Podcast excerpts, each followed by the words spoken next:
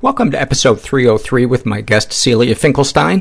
I'm Paul Gilmartin. This is the Mental Illness Happy Hour, a place for honesty about all the battles in our heads, from medically diagnosed conditions, past traumas, and sexual dysfunction, to everyday compulsive negative thinking. This show's not meant to be a substitute for professional mental counseling. I'm not a therapist. It's not a doctor's office. It's more like a waiting room that doesn't suck. The website for this show is mentalpod.com. I'll go there, check it out, join the forum, fill out an anonymous survey. Maybe we'll read your survey out loud on the show. You can support the show at the website, all kinds of stuff. Oh, and also my Twitter handle is at mentalpod. Just for those of you who are wondering if what's been happening in our country in the last couple of days is going to be addressed on the podcast, it is, but I've pushed it to after the interview. So those of you that don't want to hear it, you don't have to hear it. I want to read an email from Dan, and he writes, I've been dealing with a lot of pain from my depression and anxiety to the point where I've been suicidal for some time now. I've been on and off medications, and I've been in therapy. I've learned and known some coping mechanisms for a while now, and yet I haven't been able to get myself to use any of it. It wasn't until I listened to your first audio blog that you had on the podcast that I realized it's because I believe I don't matter. I might claim I know I do to therapists and friends, but I haven't truly felt like I do. I've never been able to accept myself for who I am and how I am, so I may still not know how to deal with all of this pain yet. But listening to that, it gave me hope and a bit of courage to keep going and see what kind of scary and beautiful things I discover about myself to maybe change my self-perception. And I wrote him back and said, thank you so much for sharing that. The audio blog he's talking about, I'm pretty sure is the one where I talk about when I briefly grew weed when I was in my 20s and was obsessively playing the game Zelda. It's one of our mini episodes. And, you know, the first thing that jumped in my mind when I read his thing is, you know, there's that false belief we have, especially when we're younger, that whatever's happening right now is going to happen forever. And so I wrote him back and said,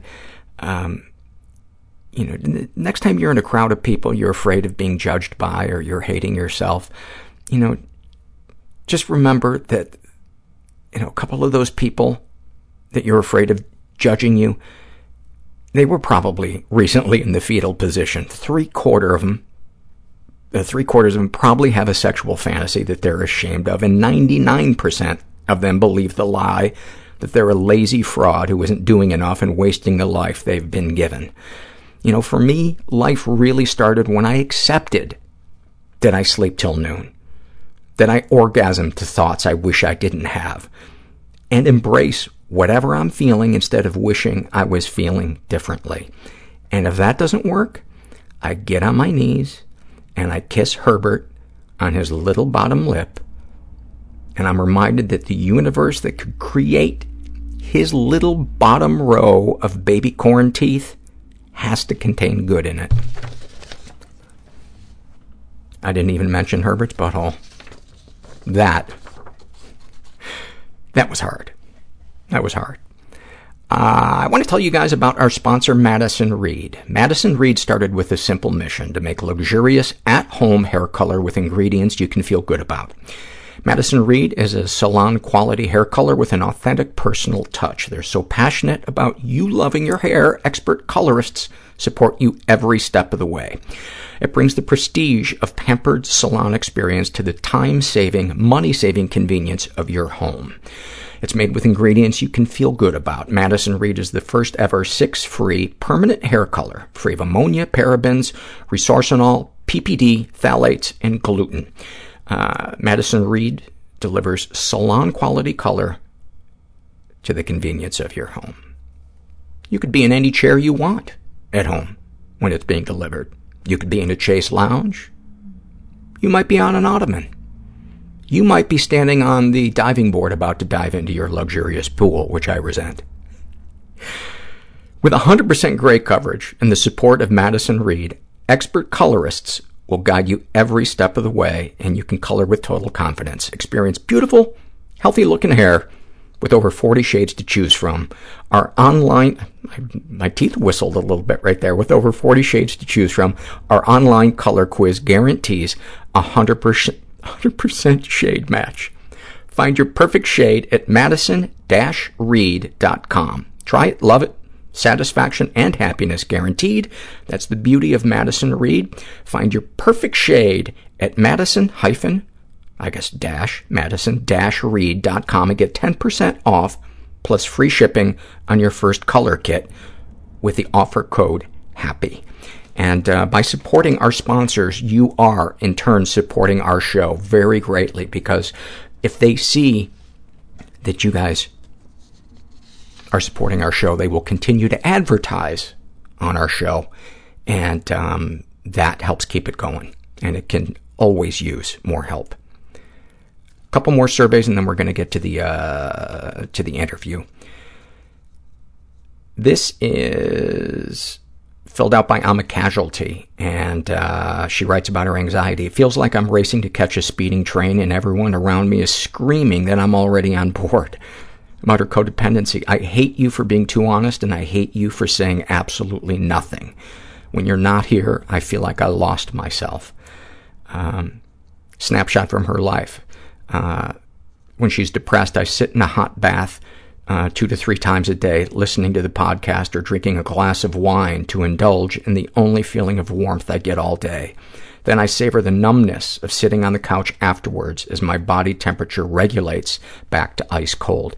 You know, in the winter especially, when my depression is really bad, my extremities are always so fucking cold. But when my mood is good, I notice that my circulation is better. So just throwing that out there. And I used to have to take baths all the time in the winter just to warm my hands and feet up.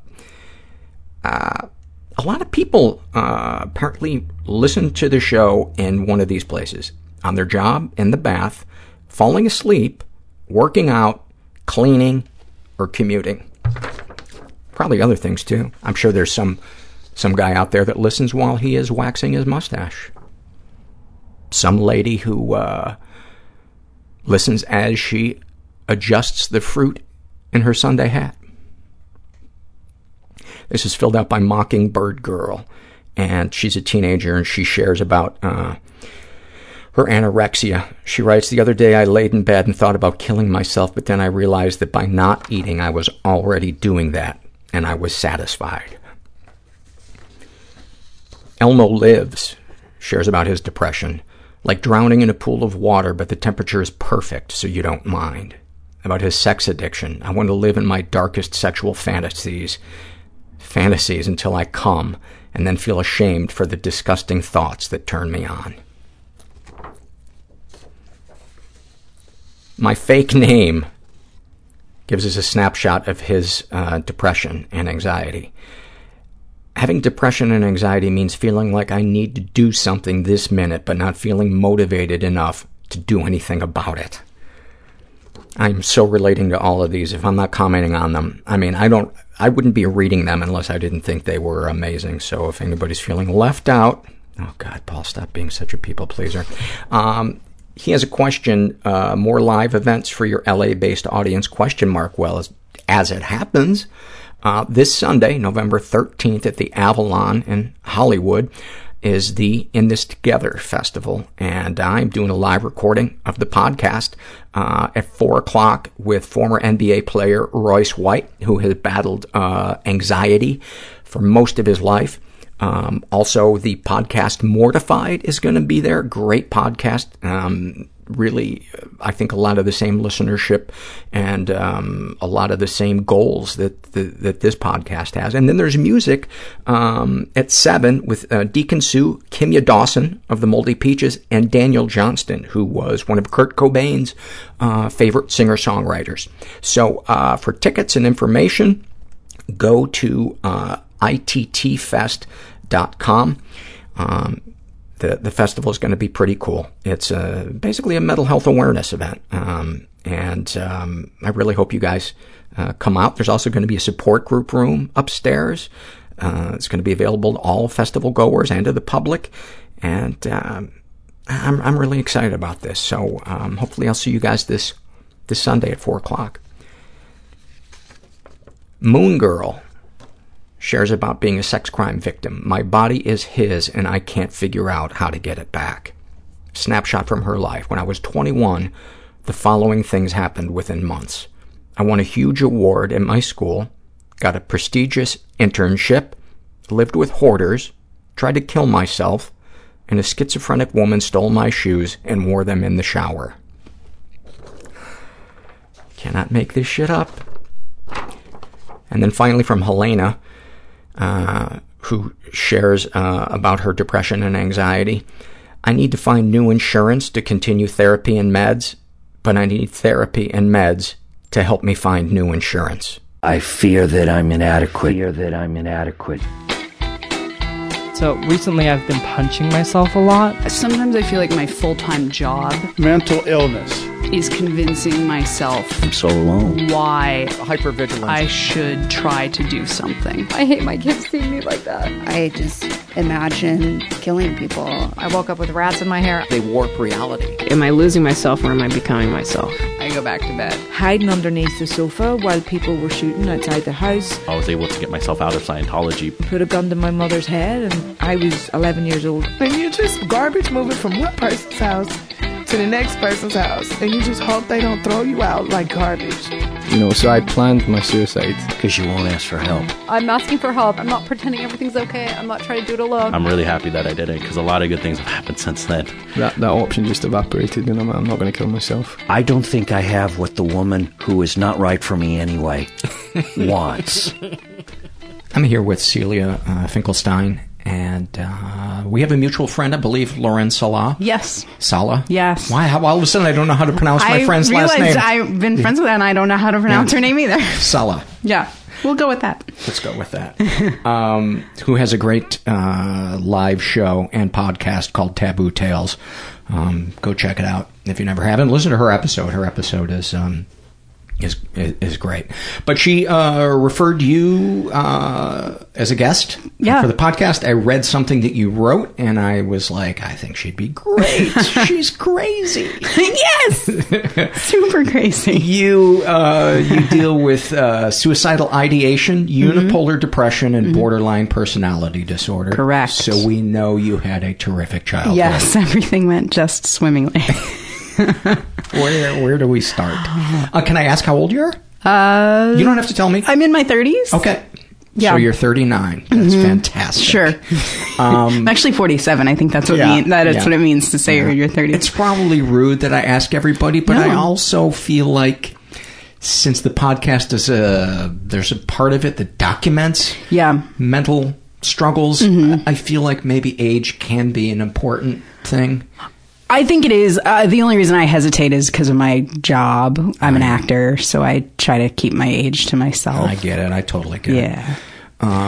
But I do think it's helpful because I didn't know until much later in life that I didn't understand what was causing all of these crazy behaviors.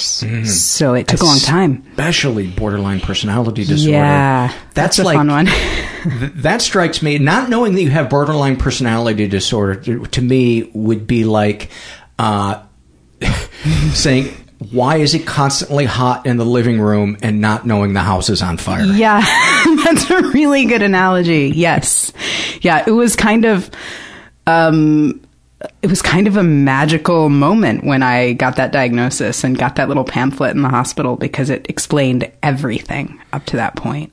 And one of the hallmarks, I'm told, of the personality disorder is that there is a deep fear of abandonment, and there was intense childhood abandonment, not necessarily physically, but in terms of needs being met as a child. Yeah, which I didn't really, because my parents... I mean, my mother was very much in my life, very active. My parents are divorced, so he was as active as he could be. But emotionally, they were not meeting my needs. And I didn't realize that is as damaging as physical abandonment is. It turns out. I would love to have that taught in school. So people and to people about to be parents. Yeah, I wish it was taught in a birthing class. I wish people knew not just about breathing and mamas, but that you have to really be present for your children. Mm-hmm. You can't, and you have to go to bat for them, and you have to have their backs, and they have to know it. A lot more important than getting them a really cool car at 16. Yeah, exactly. Yeah, I mean, it's...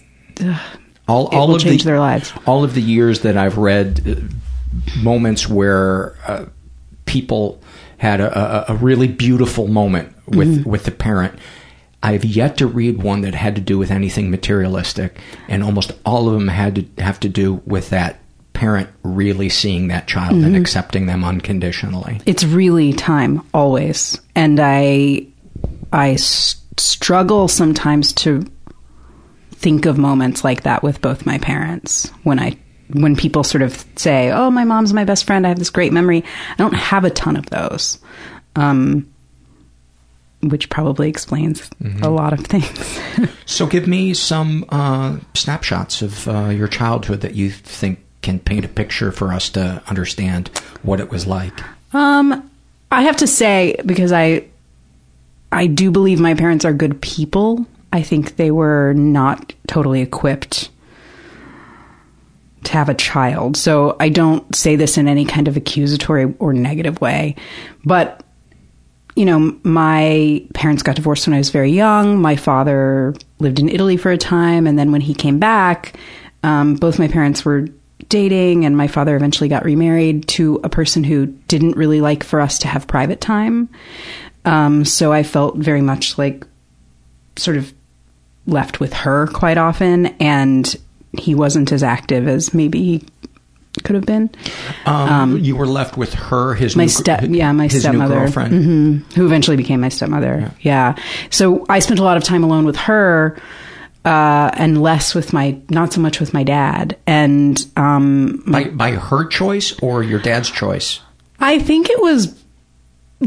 learned later that I think it was her choice. It all sort of exploded in a conversation much later. So yeah, it's so weird, because you would think that it would be, she wouldn't want you around so she could spend time with him, but right. She didn't want you to spend time with him and you two spent time together. Yeah, which was it's always struck me as very strange. How did she treat you? For the most part, she was kind to me when I was younger, and then I think some resentment set in as I got older.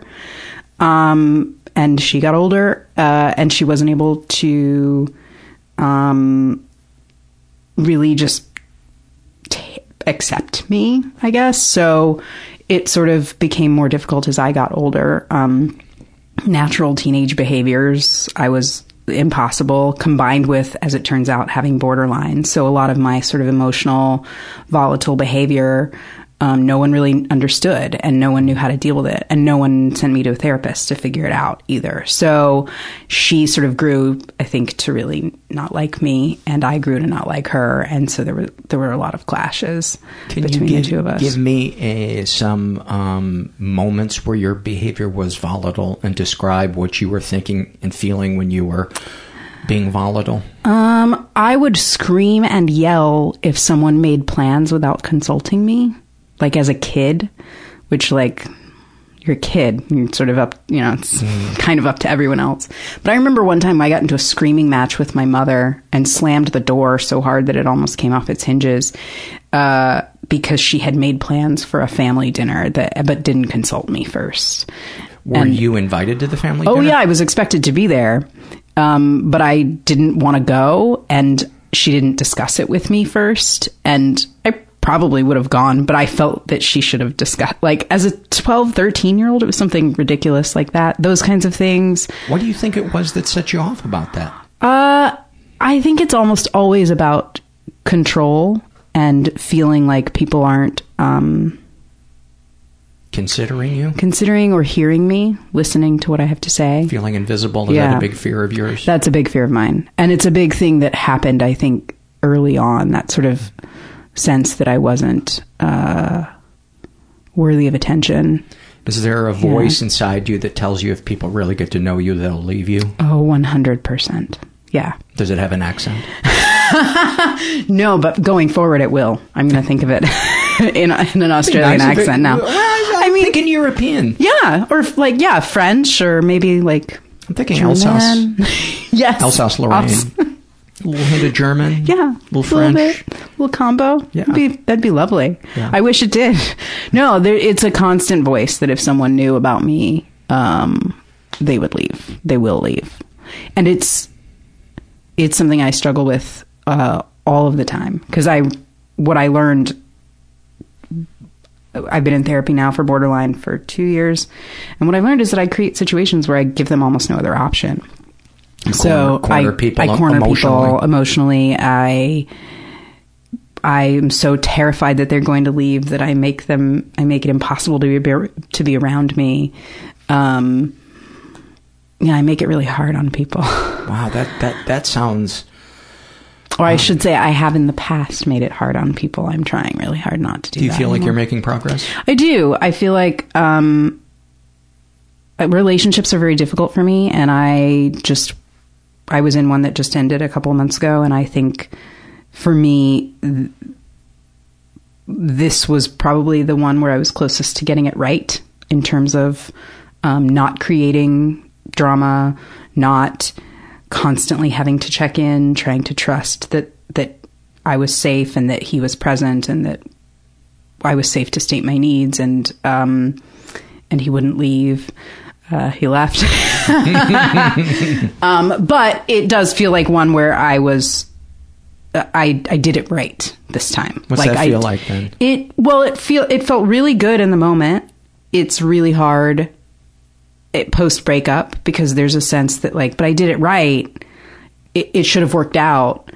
So I've been struggling with that sort of sometimes you can be right or good enough or whatever, and it still doesn't work out. And I think because for so long I blamed myself for those relationships falling apart because I would behave so badly.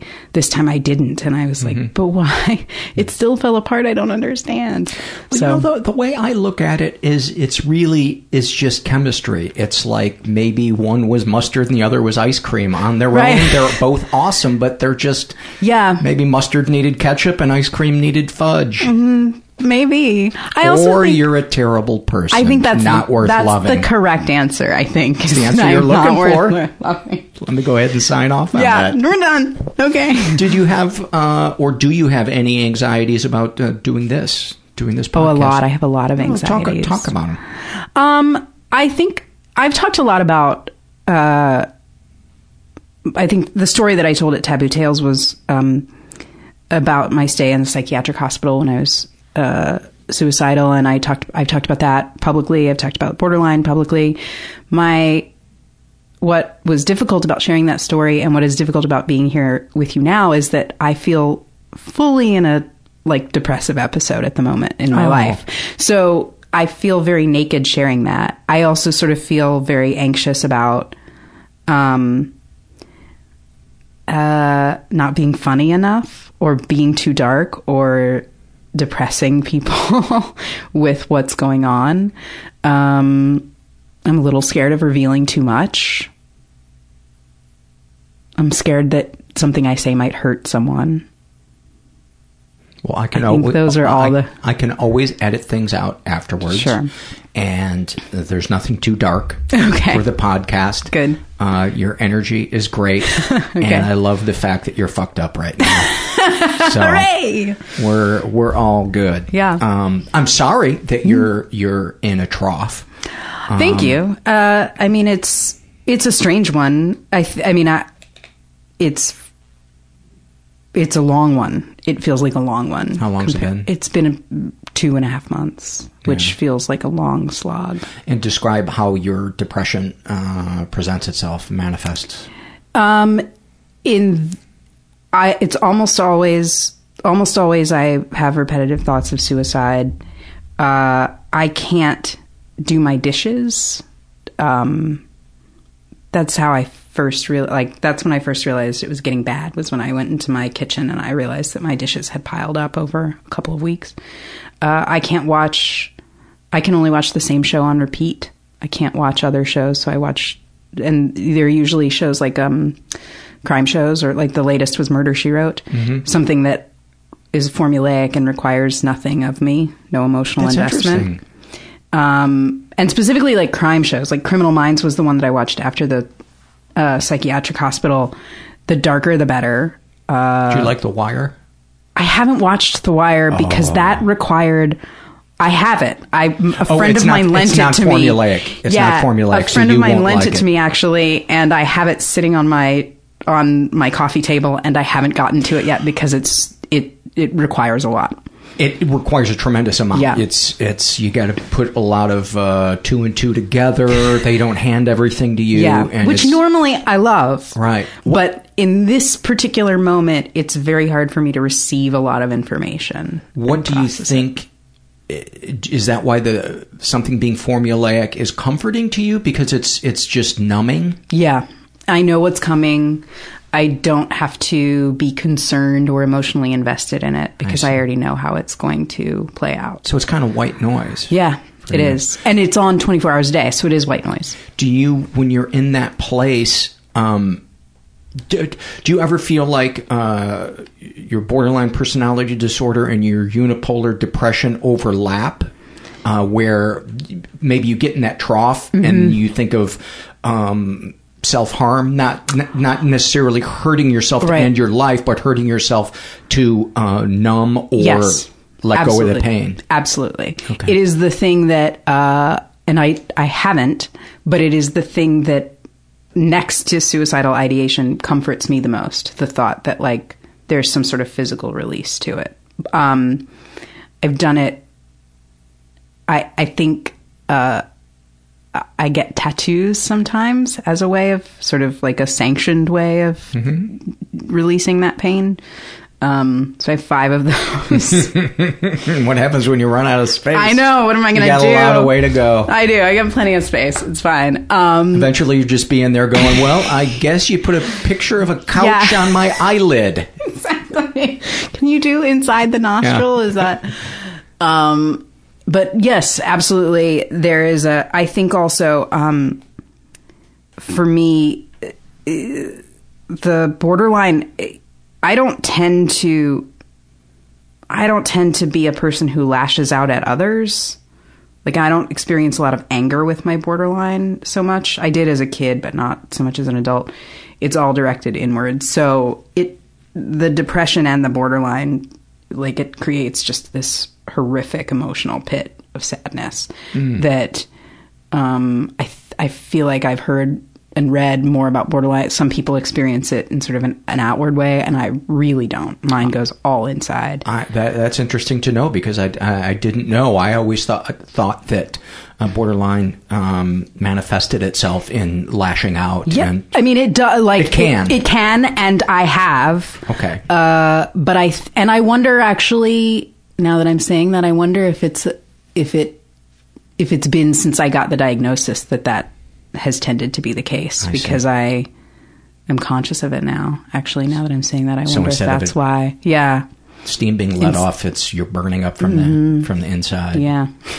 Sounds fantastic. It's great. Yeah. It's funny that you say that, because I always, when people ask me about suicide, or when I talk about suicide, I always reference that David Foster Wallace passage. I don't even know what it's from, actually, about being in a burning building and the suicidal person doesn't necessarily want to jump, but the fire is too much. And that's exactly, it feels like a burning. It feels like a burning house. Yeah, I've never been angry at somebody for committing suicide. No. I so get it. I get angry when people get angry. Yeah. I remember, I mean, I know that there's more information now about Robin Williams, but when he first died, several people, sort of posted on Facebook how selfish, and he was so popular and he had so many fans. And I was like, you have no clue what it's like to live with that kind of pain every day of your life. I don't fault anyone. In fact, mad props for sticking around as long as you have, because it is the most pain. I can't imagine a more painful existence. I mean, I'm not a prisoner of war, but like to wake up every morning not knowing when you're going to feel better and feeling like there is no relief from the sadness. I And everything is an effort. That's the part of depression that gets so, and then when the color goes out of everything. And you're like, when am I going to feel excitement? When am I going to feel joy again? That is the thing that I struggle with the most is this ever going to feel, am I ever going to feel better? Mm-hmm. Am I ever going to feel good? Is anything ever going to not sort of have that mm-hmm. emotional prophylactic over it? You know? Have you tried punching baby rabbits? I like to burn them. Is that wrong? No. No, I never thought of that. I have to get my hands dirty. Yeah. You gotta go really dark. You know what? Speaking of animals, though, mm-hmm. something that never fails to just help me a tiny bit is looking at footage of baby animals. I do that all the time. Especially puppies. Mm-hmm. And for some reason, I never seek it out. My wife will show me something. I'll be like, "Oh, that's so adorable," but I never think to. I'm always like, "Let's see if there's a new David Berkowitz documentary." Do you find comfort in things that are super, super dark, super awful? Oh yes, well, yeah. Can we talk about that? A friend of mine just said this to me the other day because he asked how my day was, and I was like, "Oh, I just watched a bunch of super depressing documentaries," and he was like, "It feels like sometimes you do it to yourself," and I understand where he was coming from, but those things, for whatever reason, I don't know why they comfort me, but they do, and they don't make it worse. Not to me at all. Not ever. I find them comforting. I think it's like you're in the darkness, and it's nice to know that yours isn't the only darkness. Yeah, it's true. And I also like it because you know how their voice beats us up when we're in that dark place, mm-hmm. and so I watch a thing about a serial killer, and I'm like, okay, I can't do the dishes. I'm not moving my career forward. I'm not shooting people in their cars. Right. So, yay me. Yeah, I've never killed and eaten anyone. Yeah. So I feel like I'm nailing it. And I also feel like having an addictive nature, I view almost all darkness and immoral behavior, I think the majority of it comes from a place of compulsion where people intellectually know mm-hmm. that this is not the right thing to do, but something inside them is pushing that. And because I've struggled with drugs and alcohol and pornography and stuff mm-hmm. like that, I can look at a serial killer and feel like, there but for the grace of God goes I. Yep. My thing was beer, and mm-hmm. his thing is killing hookers. Maybe I will get to those dishes. Right. No, I feel very similarly. I think about this a lot as an actor, too. I feel very... Since my nervous breakdown, which is just sort of how I refer to it, I find myself incapable of judgment, and I find that... Yes, when I watch those people, I actually get it on some level. I think compulsion, pain, I think all of that comes from those places. I don't... Yes, and that's not to let them off the hook. No. To say that, not justice should still be swift and harsh. But, absolutely. But there should be compassion also. But we have to have compassion for each other. I can't request compassion for myself if I'm not giving it to others. So...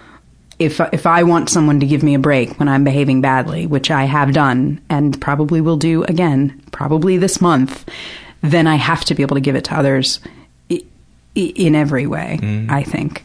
I was going to ask if that was the sort of interest in serial killers or anything, is that something that's always been the case for you? Yeah, it has been. And especially now with access to the internet and documentaries, I remember... Really anything dark. I remember being depressed and seeing that there was a documentary about the band Joy Division, and it felt like a nurse came up and put a warm blanket around me and gave me cocoa, because I knew for the next hour and a half I was going to be watching something involving kindred spirits. Yeah. And, yeah. And I think also knowing, you know, that kind of terrible thing about comparing my darkness to somebody else's is knowing he kills himself at the end. Right. And I didn't. Right. Sorry to ruin that for anybody, but if anybody who's a fan of Joy Division knows that he kills himself at the end. It's true. But, I feel the same way. I was reading Stephen King when I was 7, and true crime books were my favorite. And someone, you know, the OJ show is happening right now. Someone was just asking me about that. I was like, yeah, I was glued to that. All of that stuff, all of the grisly stuff as a kid, I was glued to it. And it still comforts me.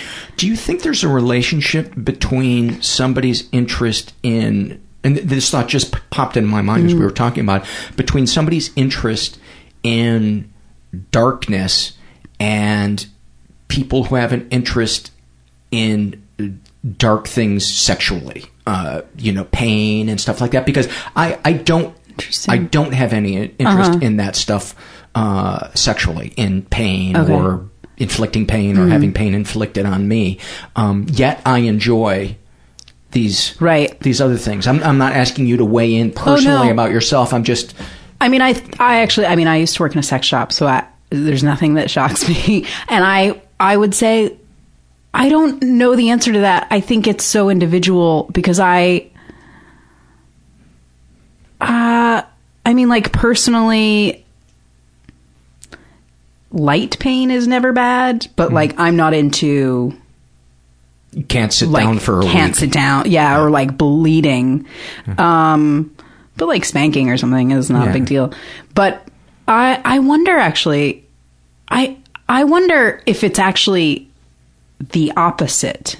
In my experience, the people that you would never expect to be into those really dark, kinky things are the ones who really are. Like, when I worked in the sex shop and people would come in, it was always the one who was like, reminded me of my third grade teacher, who would come in and ask for, like, the chains. Mm-hmm. And I was always like, that's fascinating to me. And there's also that stereotype about the CEO who has control all day long, that who wants to get off where he has no control, or she has no control. I think is in my experience, I think it's pretty accurate. Like, I think that's a pretty accurate... I guess that would make sense that, you know, the bedroom would be the place where... We want what we feel like is lacking in our life, but in a sexualized way. Yeah. That makes sense. I think, I mean, if I'm thinking back, like, my tastes in sex have changed based on whatever my mental state was. So, like, if I was feeling safe and happy in a relationship, I was perfectly happy with, like, very easy sort of vanilla sex. If I was feeling more volatile, the sex would become more volatile. Really? Yeah. If my partner was... I had a really volatile partner for a while, and he would, like... The sex would get very intense. And was it more pleasurable when it was intense, or it was just really the same as it was when it was vanilla? Different kinds of pleasure. Like, yeah, it was just different kinds of pleasure, I think. One was more maybe visceral, and one was more emotional. Does that make sense? Yeah, that does make sense. Yeah, I also find that shame can be a turbocharger around sex. Yeah, something we struggle with, the shame around. There, somebody wrote a book. I can't remember the name of it, but he had this theory that. The more hurdles there are to accepting some part of our sexuality, that's what ratchets the excitement up. That those... yeah, that makes sense to me. Yeah. I mean, having watched people at work, sort of like couples that I talk to at work, or single people that I talk to at work, and my own struggles with shame. I used to weigh 300 pounds, so I had a lot of body... shame. And I was married very young, and so, like, when I got divorced, that was my first experience with dating and having multiple sexual partners, and it really did, like, getting over that shame really did. At one time, or... Oh, no, just, I mean, like... dating guys. Multiple people, and sort of having... like casual sex, safe as safe as possible. But yeah, by your own choice, or do you feel like you were trying to fill some emptiness? Probably a little bit of both. I got divorced and I started seeing someone right after. And then that turned into a very weird, complicated relationship that ended about a year later. And that was when I also had back surgery at the time. And that was when I went into the psychiatric hospital. So I had a plan. I was going to kill myself. I was ready to do it. And then I happened to mention suicide notes to a friend, and she took everything out of my house, and I checked myself in the next day. When I came out of the hospital... Did she kind of guide you towards checking yourself in? I don't know. I actually don't know what happened sort of behind the scenes, but was it voluntary, I guess? It was voluntary. Okay. She took me to the hospital for a follow-up appointment for my back surgery, and while we were sitting there with the doctor, she made a joke about suicide notes, and I'm concerned about her. I had dropped about 25 pounds at that point. The doctor was like, yeah, I've noticed that things are not okay. So he told her that when she took me home, because I couldn't drive, I was still recovering, he told her to take all the pills out, all the alcohol, and all my knives, which she did. So she left me with no tools. And then the next day, a friend, there was someone coming every day to take me to lunch and take care of my cats and do things that I couldn't do. And so the very next day, another friend, Clay, came to take me to lunch. And when he tried to ask me how I was, I just started to cry. And he said, do you think it's time to go to the hospital? So I don't know. Because that time is such a fog, because I had become hooked on opiates because of the back pain, and I don't remember very much of anything. And so I don't know if Tess and Clay had discussed me going to a hospital, and I don't know if she'd contacted him about it or if I had brought it up. I have no clue where the conversation came from, but he said, do you think it's time to go to the hospital? Mm-hmm. And I said, yes. And good for you. That afternoon he drove me. We made this hour-long trek from Los Feliz to Westwood, and I checked myself in at UCLA that afternoon. So, and then he sat in the ER with me until they took me upstairs. What a good friend. Yeah, he's a very good friend. Before we get to the psychiatric stay, let's talk about more about your childhood. Sure. Give us some more moments from childhood that you think are emblematic of either your family or who you were, maybe a moment that was pivotal, that was beautiful, that... That's interesting, because I was trying to think of memories, and I don't have a lot of memories of my childhood. Things that I remember are mainly feeling like I didn't fit. I was always overweight, which was a real problem for a lot of people in my family. So my weight was constantly discussed. And not in a kind way. And no one ever came to my aid and said, hey, that's an unacceptable way to talk to a kid. Everyone just sort of allowed it to happen. Give me some examples of things that were said or might have been said. I remember once I was shopping with my grandmother, and we were in Lane Bryant, because that was all I could fit into, and I hated it. And I said, I hate it. And she said, well, if you would drop 50 pounds, we wouldn't have to shop here. I became a lifetime member of Weight Watchers at 10 years old. By your own choice? No. I mean, apparently I said that I wanted to go on a diet. And my mother, the only diet she knew of at that point was Weight Watchers. And so she took me in, and I remember being weighed in at 10 years old in front of all these middle-aged women. I remember that I was singled out on a school field trip. Everyone got ice cream, and I didn't, because my teacher had been told I was on a diet and I wasn't allowed to have any. What did that feel like? Oh, God, garbage. I mean, I was already being made fun of and already bullied. And then to be singled out that way, and not to... again, this sort of goes back actually to the lack of control or not being heard. No one discussed that with me. No one said, hey, this is what's going to happen, or I'm going to talk to your teacher about this. It was just a thing that was sprung on me, which is a pretty consistent theme in my childhood, that things were just sort of done. And then I would sort of experience whatever the fallout was and not have been able to participate in the discussion of it. And you don't know that that's not right. Right. To be talked to that way. Yeah. To be objectified in that way. You know, there's right. sexual objectification mm-hmm. and then there's just, yeah, you're an object to mm-hmm. me and you're not presentable right. for this family. Yeah. Which it was interesting because my cousin is very beautiful and, for some reason we were sort of cast as the beautiful one and the smart one. And she's very smart. And so we sort of felt very separate from each other because we were cast in these roles. And so I was always treated as the intellectual, but not the pretty one, not the attractive one. There was always just sort of like this feeling that I didn't quite belong in a family that is very Southern and very concerned with appearance. And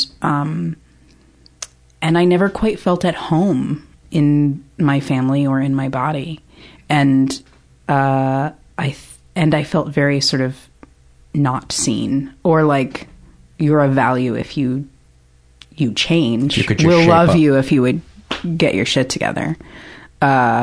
Which I know intellectually is not the case, because I think what's also been important for me to learn is that we all have our own pathologies, right? So like they weren't doing it out of malice. They were doing it because they didn't know any better. They didn't know what else to do. They probably thought they were protecting you from society's meanness. Yeah. And judgment. Exactly. And I don't think anyone realized that in fact, they were making it worse.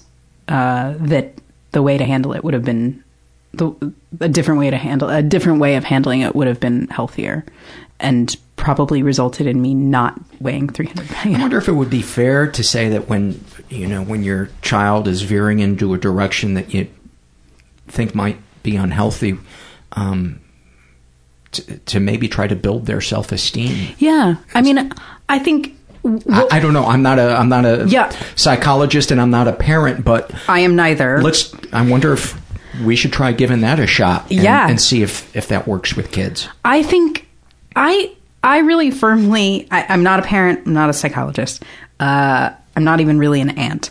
But I really firmly believe that kids express their pain, or, you know, when a kid is having a tantrum or something, it's because they feel not understood, not seen. And I think that when that manifests in a weight issue or some sort of physical issue, it's up to the parents and the adults in their lives to step in and say, "You're loved. I see you. How can we fix this?" But not in a way that ever makes that kid feel like they're doing something wrong. Yeah. I think that shame for me developed really early because it felt like I was doing something really wrong, and I didn't understand what I was doing. Some of it was just, it's the nature of, you know, my family, what we were eating. I wasn't really an active kid. And some of it was genetics. My whole family deals with weight issues. So no one said, "We can help you." Mm. Everyone just sort of said, "Stop eating so much." Yeah. And I don't know how at 10 you stop eating. So, you know, but I also, I do remember this. I ate a half of a sheet cake one time. It was my birthday, and it was a Baskin Robbins ice cream cake, and it was in the freezer, and my mom and stepdad had gone out for the night, and like sliver by sliver, I ate that cake. And instead of saying, "Hey, you just ate a whole sheet cake, we should discuss this," my mom was like, "Did you try to hide the evidence? You should have just thrown it in the back."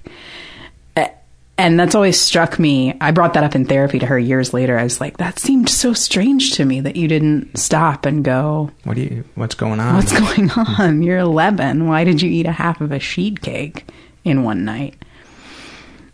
I'm going to say because Baskin Robbins makes really good ice cream cake. I love ice cream cake. Ice cream cake is the best. I'm not that big of a fan of cake. Oh, really? But ice cream cake. Cake is my favorite food. Is like it? The way that like Joey on Friends, his favorite food is sandwiches. Like any cake, I'll eat it. I love them all.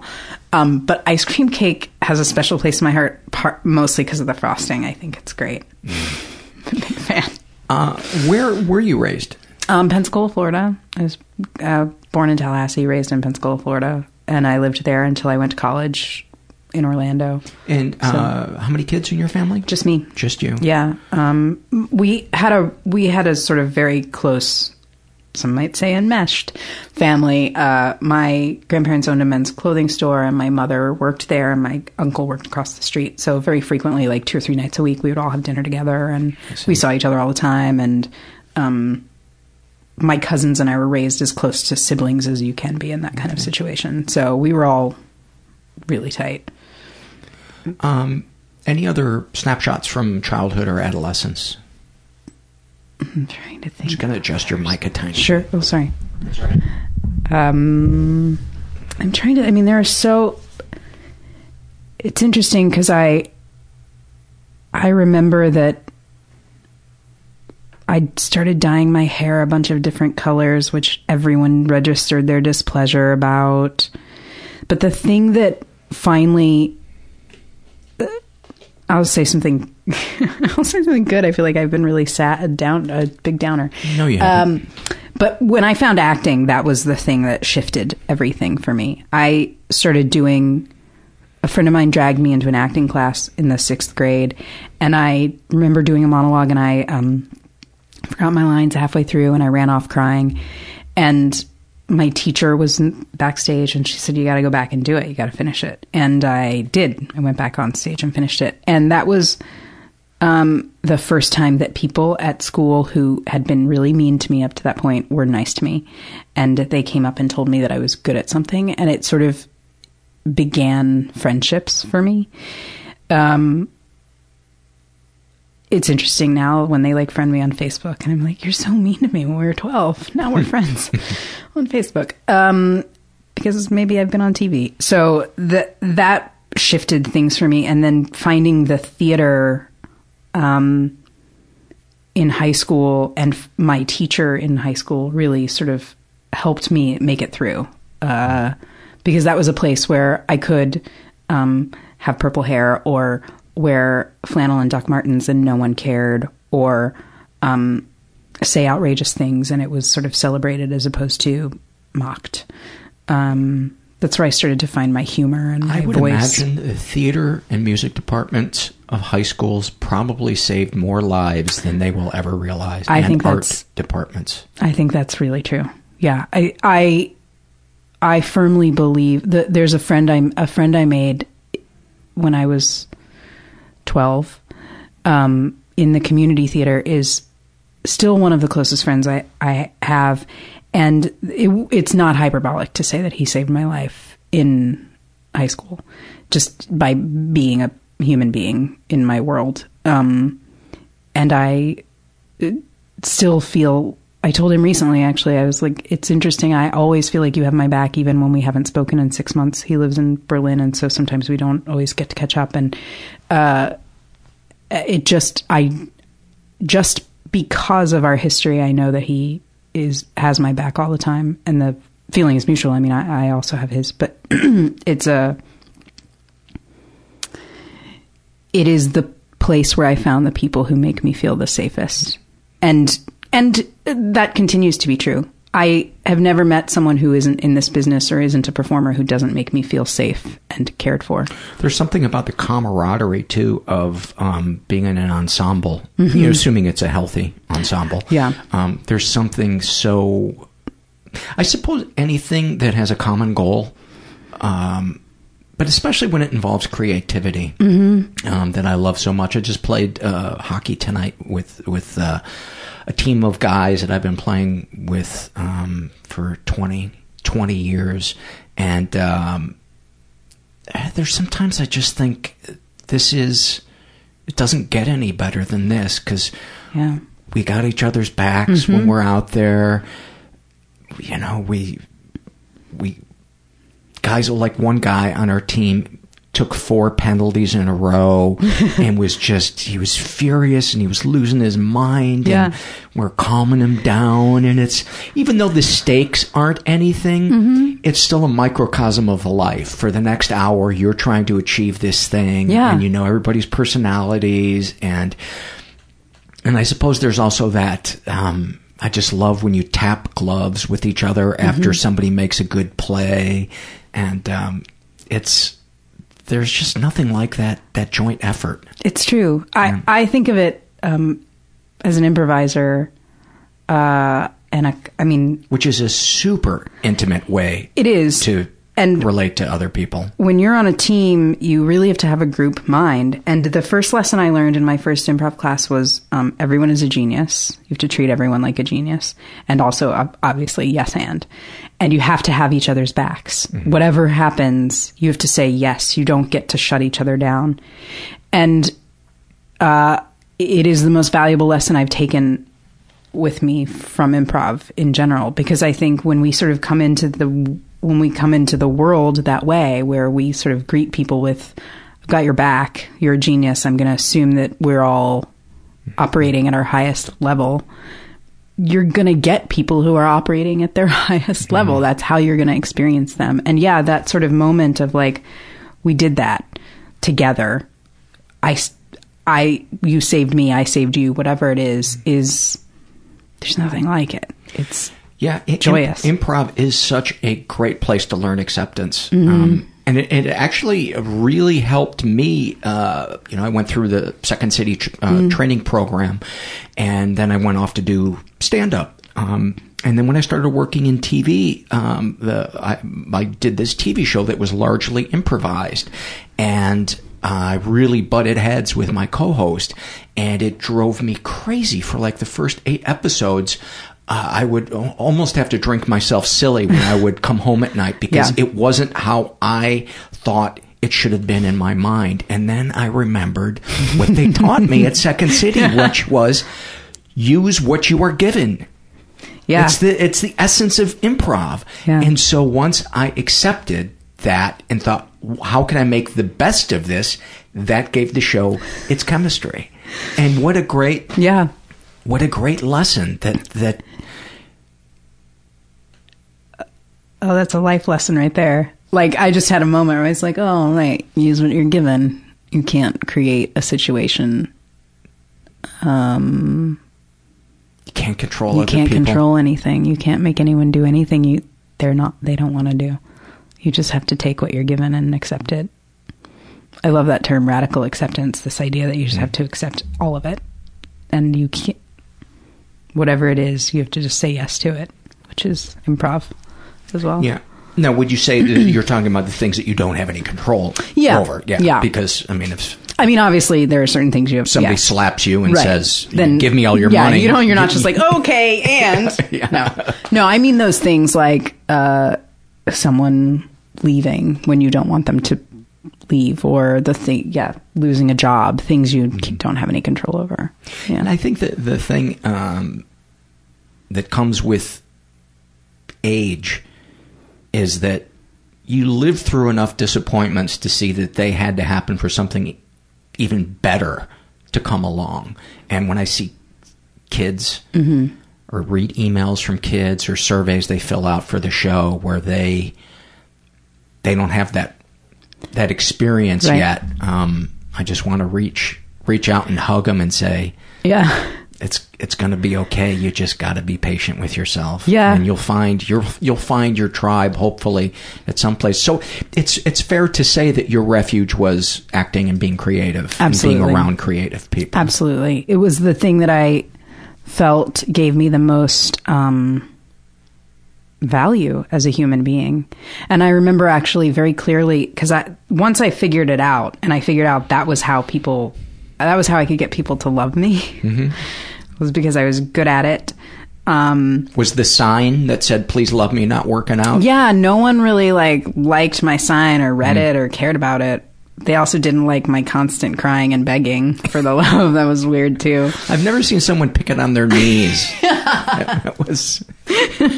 I really go deep. I go far. Okay. Once I figured out that was how people would love me, I went full bore into it. And I studied in New York, and I studied in London, and I did plays constantly. And in college, I was almost always doing the main stage and the black box theater, and I would stage manage, and I would do whatever I could do. And I remember one day we did these like sophomore reviews. So at the end of your sophomore year, you would get an evaluation.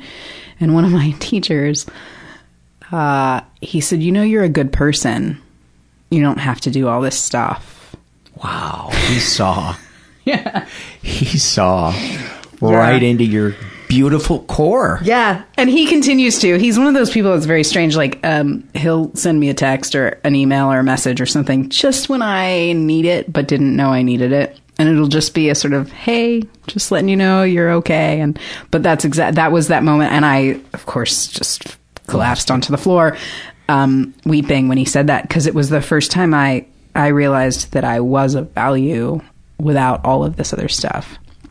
And then I remember very clearly that summer I went to a fat farm, and people there liked me and didn't care that I was an actor. Like, they had never seen me act. They didn't care what I was doing. You know, no one's acting at the fat farm. So they all just liked me. And those two moments were sort of seminal in my beginning to learn that maybe I have worth outside of this. Out of anything you do. Yeah. Out of any way you look. Yeah. You just are. That maybe I might be lovable. That was a tiny germ.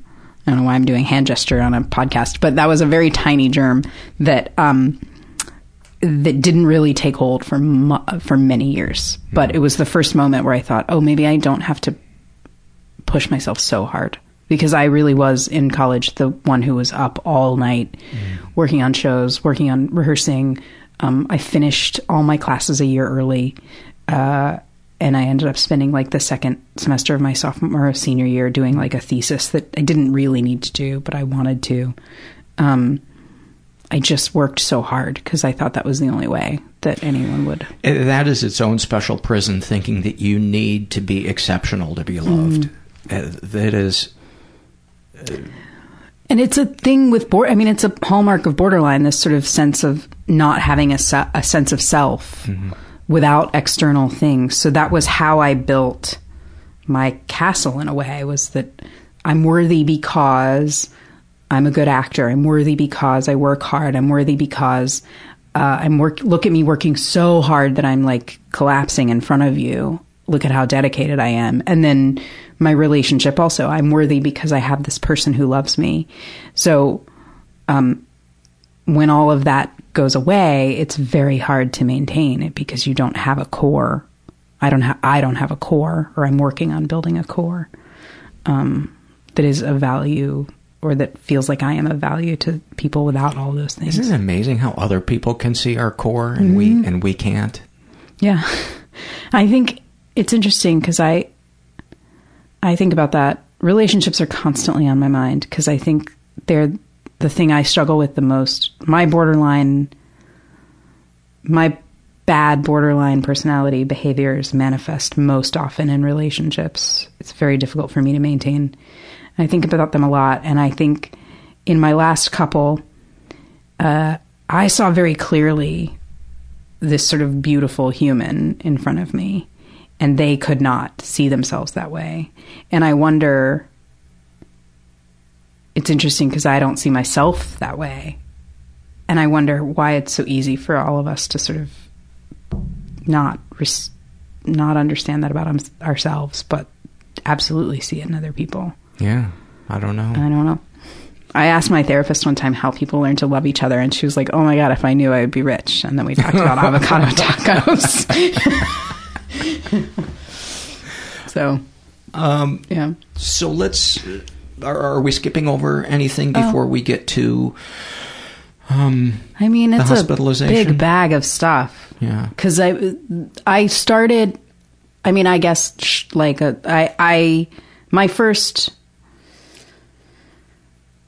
went to the college counselor about my eating issues. And when I met her, she said, oh no, this is a way deeper problem. And she referred me to a psychiatrist. So that was the first time I was... Where did you go to school, by the way? Rollins College. Okay. And she referred me to someone who said, no, you have major depression, was what they called it. And so they put me on medication, and I went to that doctor off and on for 4 years. I would disappear when I felt better or really bad. Go off my medicine, go on and off my medicine. I spent about a year cutting myself every day when I was 21. And so that time was the time where I realized, okay, so I have depression. That's fine. Like, fine. But no one knew borderline until much later because they couldn't establish a pattern of behavior up to that point. Talk about how the cutting related to your depression. Would it jolt you out of your depressive state for a while, or did it just give you something? Help me understand. For me, it's a way of sort of releasing whatever emotional pain is happening. It just creates a physical pain instead, I think. And when the physical pain goes away, is the emotional pain lessened? In the moment, the emotional pain is lessened. And a doctor told me it's because actually you are releasing endorphins when you're cutting yourself. There's a release of sort of a pleasant chemical. So that's part of it. There's a comfort in the scars for me. Like there would be a comfort. That is so going into the opening montage of next year. There's a comfort in scars for me. That is. It's true. That is a t-shirt. There's a comfort in the scabbing over. Do you pick at the scabs? I don't. I like to just. So you're lazy. I'm lazy. I don't really want to clean up more mess. Yeah. But I like the feeling of the scabs. I liked the texture. So I would touch those a lot. Like I would. Where would you typically cut yourself? Usually my arms or my upper thighs. Mm-hmm. Those were mostly hidden from view. So I would do it there.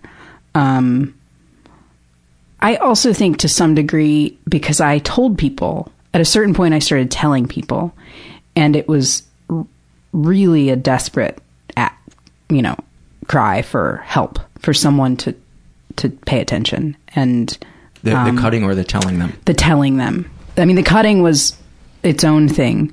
But then I remember saying to someone, like, look what I did. Mm-hmm. And their response was, if you need some time to yourself, you should take it. But there wasn't any sort of like, we should discuss this, or no one knew what's going on inside. Yeah, no one knew how to handle it. But it was really me trying to say, could someone please throw me a life raft or something? Because I felt like I was drowning and I didn't know what else to do. But no one knew how to help me. And I didn't know how to articulate what I needed. But yeah, for me, the cutting is a release. It's a release, and it creates a physical mark for the emotional pain, which is probably why it's now turned into like tattoos. Mm-hmm. That's now a lasting mark of something that changed me, because they all mm-hmm. They all have a story. They all come from the end of something, actually. Interestingly, I had a terrible toothache a couple of years ago, and it felt, the endorphins from it were fantastic. Mm-hmm. I didn't realize that's why I was feeling high. Yeah. But, yeah. It's crazy. I felt great. Yeah. Yeah. I'm almost never sad about some sort of pain. I'm like, oh, that's interesting. Okay. Yeah. But that's probably then I got married, and then we would fight, and I was very, I would hang on to things. Things were very difficult for me. I would get angry, at a moment's notice. We had a sort of difficult relationship, but eventually it just kind of died. Like it just kind of fizzled. And then it took me a long time to actually leave that marriage. I was the one who instigated the divorce, and it just took me a very long time to leave it because I couldn't bear the thought of being alone. I didn't want to hurt him. I didn't understand I was not kind to him in that process. But I think that I reached a sort of level of stability while I was with him, because I felt worthy. I felt like I had a partner. This person's in my house. I must be worth something.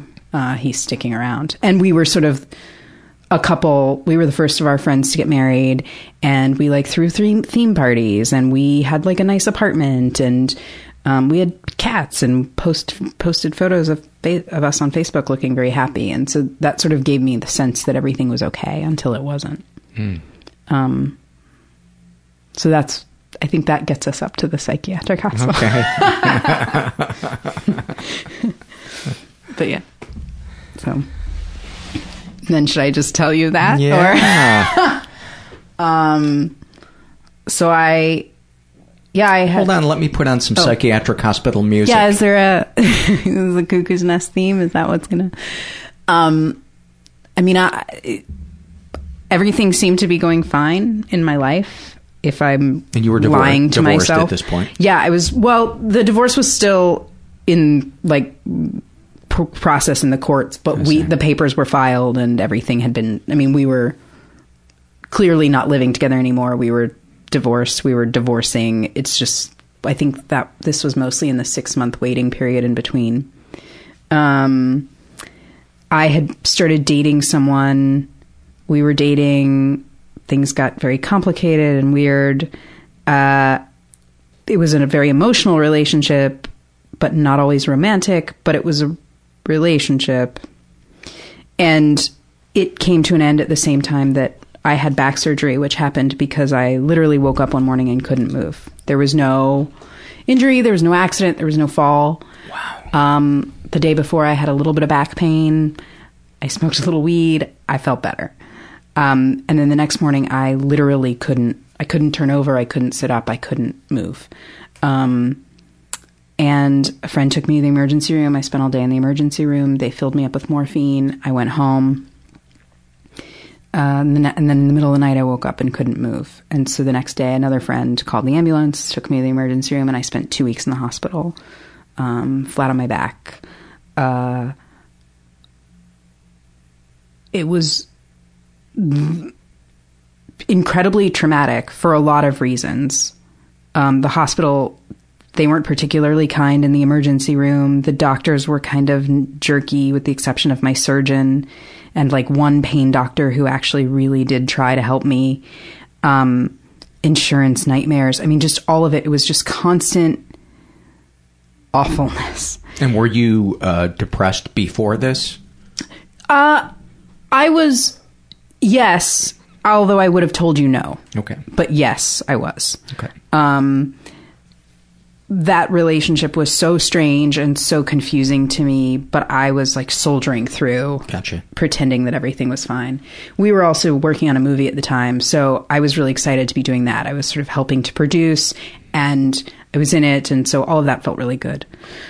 2 weeks later, I had the back surgery. That was the same time that relationship came to an end, like 2 days after that ended, 2 days after the surgery that ended. And I just didn't, it was the first time in my life that I had really had my heart broken. I was physically incapacitated. My parents were there. I couldn't shower or bathe myself. Like I was being taken care of like I was a baby. And I felt alone in I've never felt so alone in my life, and I've just felt really unmoored and sad, and I had not experienced something so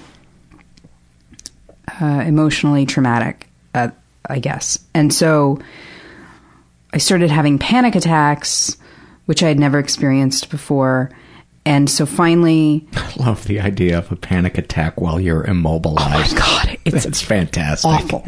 That is, it's like you're trapped in your body. It's the worst. I only hope that the air was thick with mosquitoes. It was... Yeah, God. Oh, that whole period is like a nightmare. I try to never revisit. Can't move, and you're like having a heart attack. And what was the diagnosis for the back? Herniated disc. Mm. What's crazy is that even my doctor didn't believe me. He said there's no way you don't know how you did this. He said it's like if I were just looking at your back and not talking to you, I'd assume you were like a discus thrower, because it's that kind of injury where you've picked something up and thrown it. And I had nothing. I have no idea. But it was herniated like 6 millimeters or some craziness, and like pieces were broken off, and like, Jesus. Yeah, it was really bad. And I had no idea until that day that I woke up. So you're having the panic attacks. So I had the panic attacks, and I sent everyone home. I sent my family home. You're laying up at home? By then I was moving, and I had a walker and a cane, and I was doing... By the time I sent everyone home, I was at least able to take showers by myself, and I had a walker and a cane. And I had friends who would come over every day and help me. So by the time I sent everyone home, that was probably... I think it ended up being 3 or 4 weeks... 3 or 4 weeks after the hospital that I... decided I was going to take all the pain pills that I had.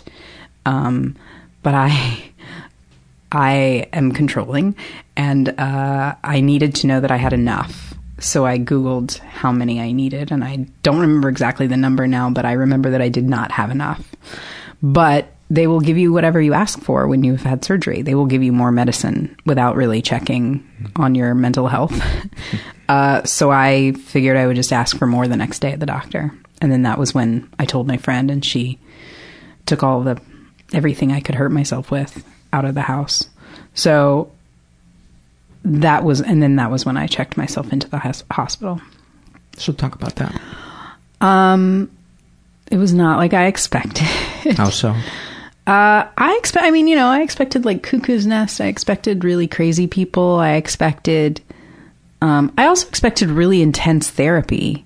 I expected really like to dig in, and it's not. The place I went, I mean, it's a very nice place. So there was like, I joke that there's like carpeting and ice cream that you can just help yourself to.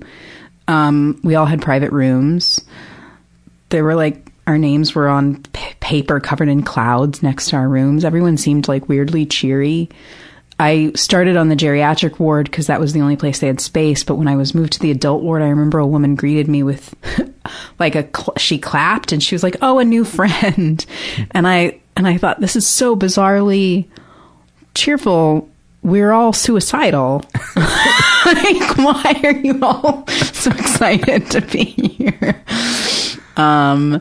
But also, I checked myself in on a Friday afternoon, so I was told that nothing would happen over the weekend. So it was a very low-key... My first 2 days were very low-key. I spent the first day watching Criminal Minds for 12 hours, which was how I discovered that. And then the next day, a couple friends came to visit, which was straight... I only told about 4 or 5 people and my representation. I had to tell my representation I had to book out. So only about 8 people knew. And so 3 or 4 of them came in to visit and brought me things like underwear, which I didn't prepare to stay there. So they brought me practical things like underwear and magazines and my toothbrush and things like that. It was very weird because particularly being on the geriatric ward, it was very solitary. The adult ward, you're required to socialize. You all have to eat in the day room, and you go outside at regular intervals, and there are like games, and you have group therapy. But on the geriatric ward, unless someone asks, because most of the people aren't ambulatory, you're not going to go outside. They don't make you come out into the day room because, again, people can't move. So the first 2 days were very solitary. I spent a lot of time crying. I remember that I had a lot of conversations with the nurses that just seemed like very innocuous conversations, which I realized later were all being reported back to my psychiatrist. Mm-hmm. They were also all reporting what I didn't eat. Like, I thought I was being really sneaky and I would throw my food away, and they were all making sure that she knew that too. Why were you throwing your food away? I was sick all the time, and I don't know if... I mean, this is a common issue. I can't keep food down when I'm in a really depressive period, but also my medicine makes me feel queasy, and also I was coming off of opiates. Ooh. So I have no clue what was causing it, but I just was throwing up constantly. So instead of eating, I would just toss it, or sometimes I'd try to eat it and throw it up, but most of the time I would just throw it away. But I didn't want to get in trouble. I thought I was going to get in trouble if I talked to anyone about it. So I just would hide it or just toss it. What was your goal when you were in there? To get out? To get better? To stop feeling suicidal? I wanted to stop feeling suicidal. I wanted them to fix it. I really thought that they could fix it for me. Like, I thought that once I went in there, someone would tell me, like, a magic thing that would fix it. I think that was my goal. I just wanted to stop feeling that way. I thought someone would be able to do that. What I realize now is that that's not the place for that. That's really, hospitals are just to keep you safe, which is why I've had... And the quality of care and the type of care varies so greatly from hospital to hospital. Yeah. A friend of mine went into a county hospital and her description was horrifying. They're nightmarish. Yeah. It was really horrifying. I don't know if they're all nightmarish, but many of them are nightmarish. A lot of them are. And she was kept there. The other thing, I firmly believe that if, I mean, because I was a voluntary, I checked myself in voluntarily, so I was told I could leave at any time unless they decided that I was still harmful to myself. So I felt very confident in the idea that if I wanted to go, I could. She did not have that experience. She wanted to leave multiple times and couldn't. So they everything is very different. My experience was like a spa compared to a lot of people I've heard now. But I also... And some people have had transformative, beautiful experiences in psychiatric hospitals. Yes. And I have no beef with them. I think they're very useful, and many people have had amazing experiences in them. Mine was transformative in that I got this diagnosis, which changed my life. Borderline. And it sort of woke me up to this idea that this is everyone. Like, what do you mean? Meaning the people in the ward who were equally fucked up they owned businesses. One guy owned an international business. One was a mom. One woman was my age, and she'd been an addict, and she'd been in there 6 times, but like, she had this boyfriend that she loved, and they were going to move up to somewhere in Northern California. I mean, like, every person has a story. Every person is a human being. They're not all sort of like running around. Yeah, the stereotype is that they're not functioning humans. They're street people. Right. They don't hold down jobs. Yeah, they're a complete burden to society, and they're scary. Mm-hmm. And so the assumption is that if you're doing okay in the world and you seem to be functioning, you probably aren't ill, when in fact I think a lot of us are.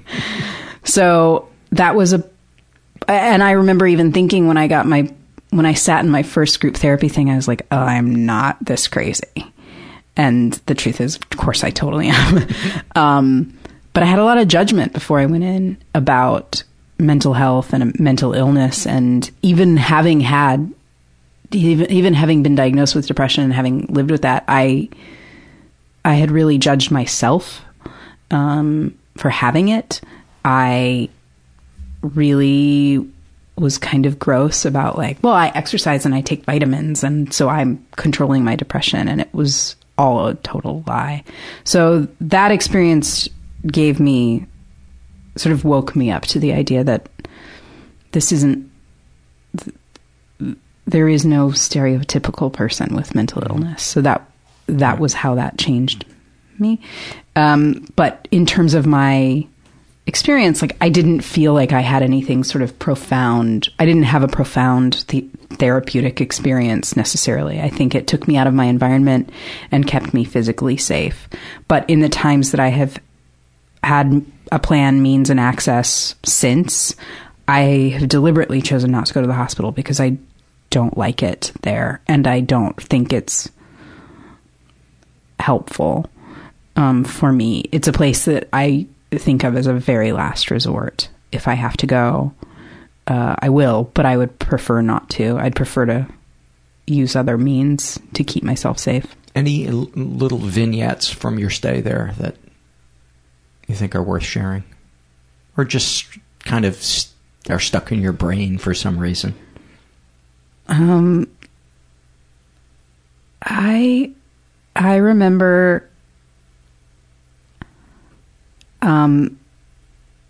remember the first time I went outside when I was on the adult ward. Well, there are a lot, actually. The first night I was there, I remember the woman, the nurse, took away my phone, and she said that they have, like, famous patients sometimes. So she took away my phone, and I remember being awake in the middle of the night and hearing my phone go off and sort of being, like, agitated that I couldn't get to it.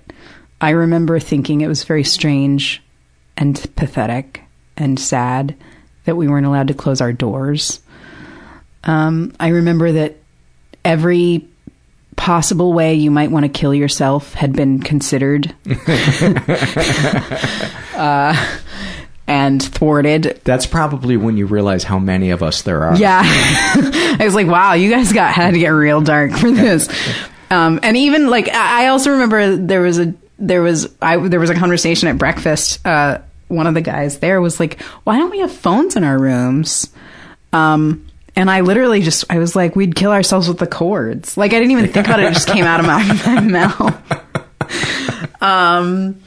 I remember one of the kindest things that happened, actually, was my first day on the adult ward, the first time we went outside. I didn't know anyone, and this woman came up to me, and she offered me her other earbud. She had one, and she offered me hers. And we walked around in a circle on this very tiny deck listening to Beyonce. Oh, that's beautiful. And she was like, we need this sometimes. We need to just listen to Beyonce. And I was like, yeah, you should always be listening to Beyonce. That was very kind of her. And she sort of became my friend on that ward. I remember my friend who came to visit me. She was the first person to ask me what I was going to do when I got out, and I genuinely didn't know what to do because I didn't want to leave yet. I didn't know what would happen if I left. The last thing I did on the ward was go to occupational therapy, which is basically arts and crafts. And I hated it. I thought it was demeaning and weird, and I hated every second of it, and I totally intellectually understand why it's important, and also I hated it. And I felt pressured to do something, so I grabbed, like, a, you know, one of those plastic butterflies that you paint to make it look like it's stained glass, and the therapist came up to me, and she was like, oh, that's a good choice. I said, yeah, and she said, do you know what a butterfly means? I was like, yeah, I'm not an idiot. Like, she was like, it's transformation. And I was like, yeah, again, not an it. Like, yeah, thank you for I get it. I'm just trying to get out of here. Like, my ride comes in 2 hours. I just want to, like, finish. So, I was bitter till the end. And I remember when I told the psychiatrist I wanted to go home, she was like, yeah, you're very polite. And I remember thinking that was a very strange thing that was a strange reason to let me go, that I was polite. We're releasing Celia because she's punctual. Yeah. She has some excellent table manners. So let that girl go home. I thought it was all very strange. Yeah, those are the things that stick out about the hospital. So you went from a feeling of, I don't want to leave here, I won't feel safe being outside of here, to, okay, I'm ready to... Yeah, I think leave. I was...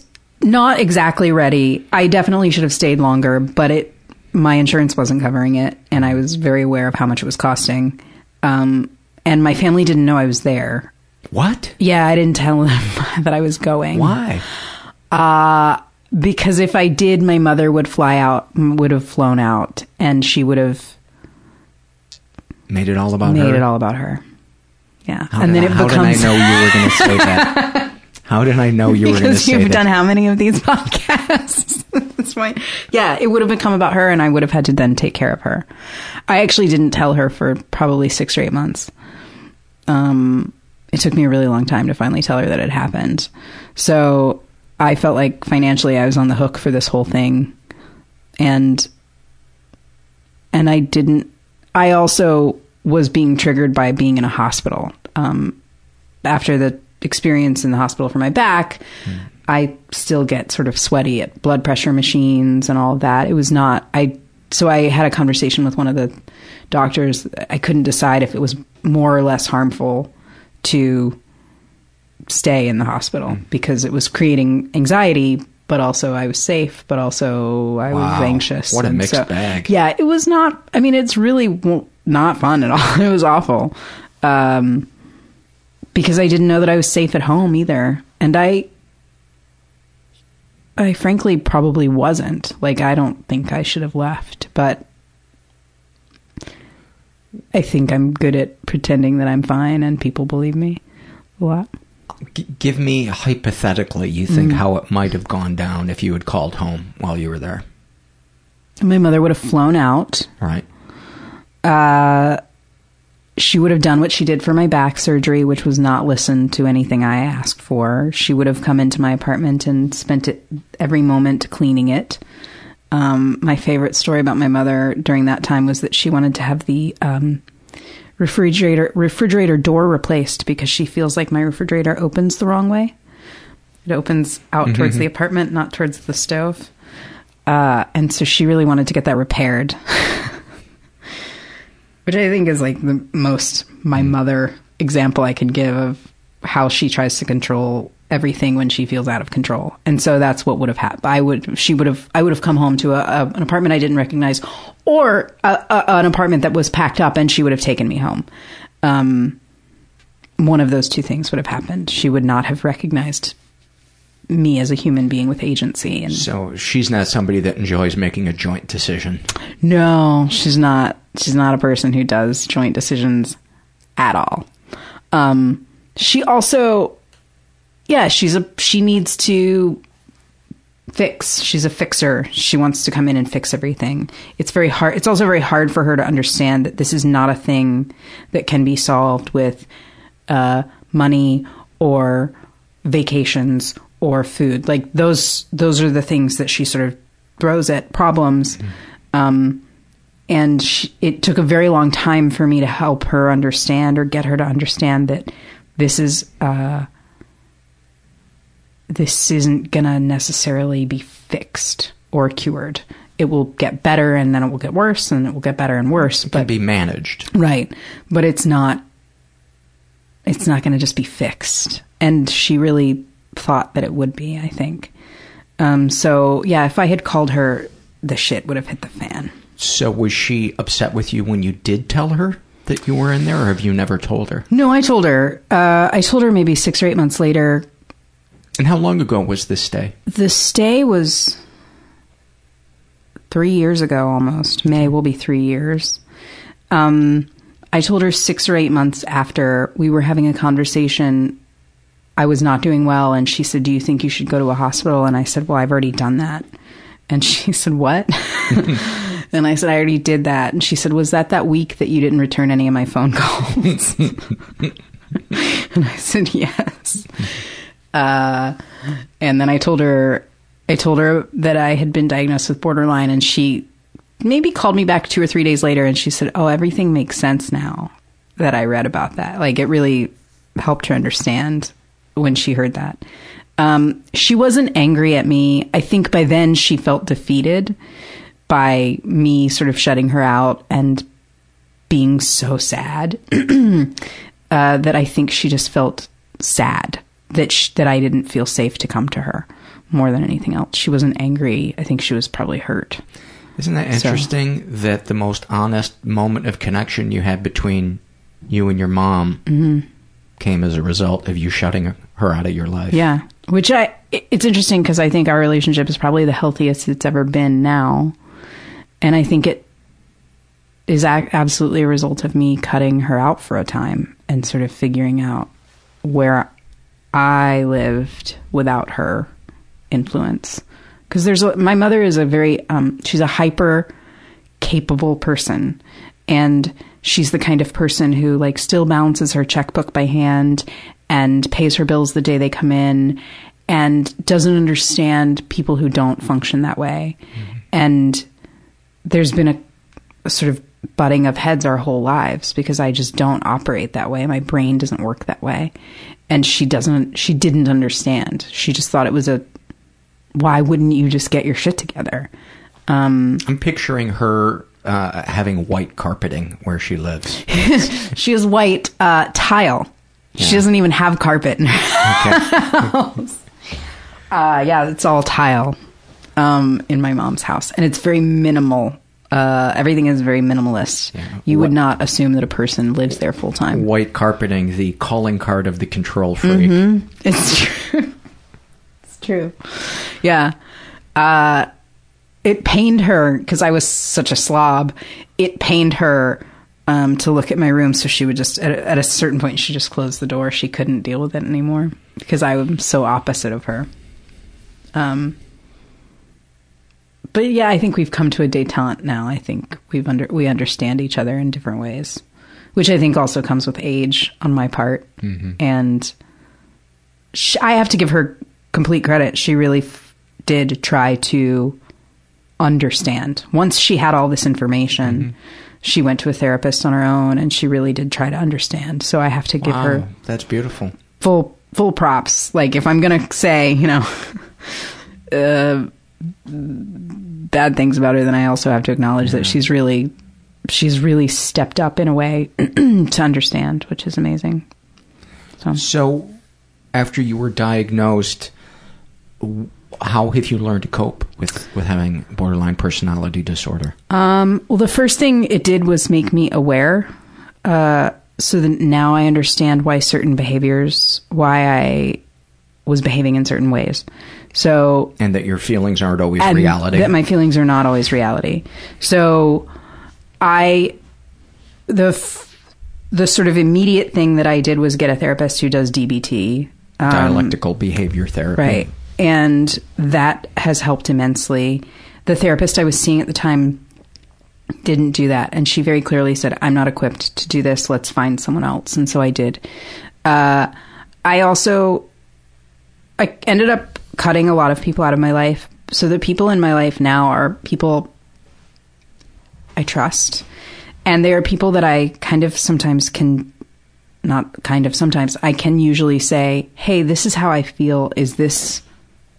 Do you think this is okay? Do you think this is reasonable? Where am I on the chart? And is that something you learned in doing DBT? Mm-hmm. Yeah. I also, then just other skills like sort of, you know, if I'm feeling panicky, like very basic things like naming countries, counting things, naming things in a room that just keep me present. I also started meditating. I'm not one for workbooks. Like, my therapist tried to give me a workbook and I didn't do that. But I say that I have Buddhist tendencies. So I lean toward that, sort of really trying to stay mindful and present.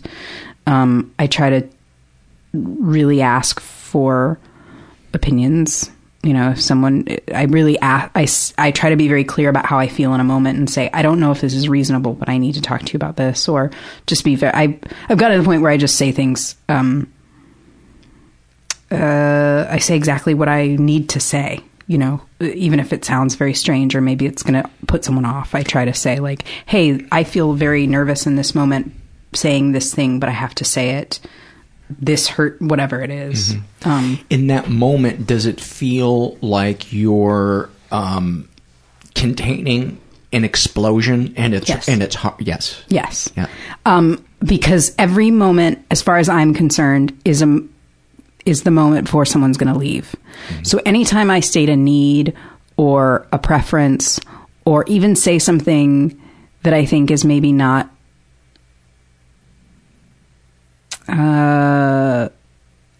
The sort of softest way to say something, I imagine it's going to cause a person to leave. I actually just had this experience a couple days ago that I sort of unleashed in an email to a friend of mine who is one of the closest people in my life. He's probably the closest thing I'll ever have to a brother. And I love him and he loves me, and I know that. And I was frustrated about something, and I sent him an email that was just me unleashing an emotional barrage of garbage on him.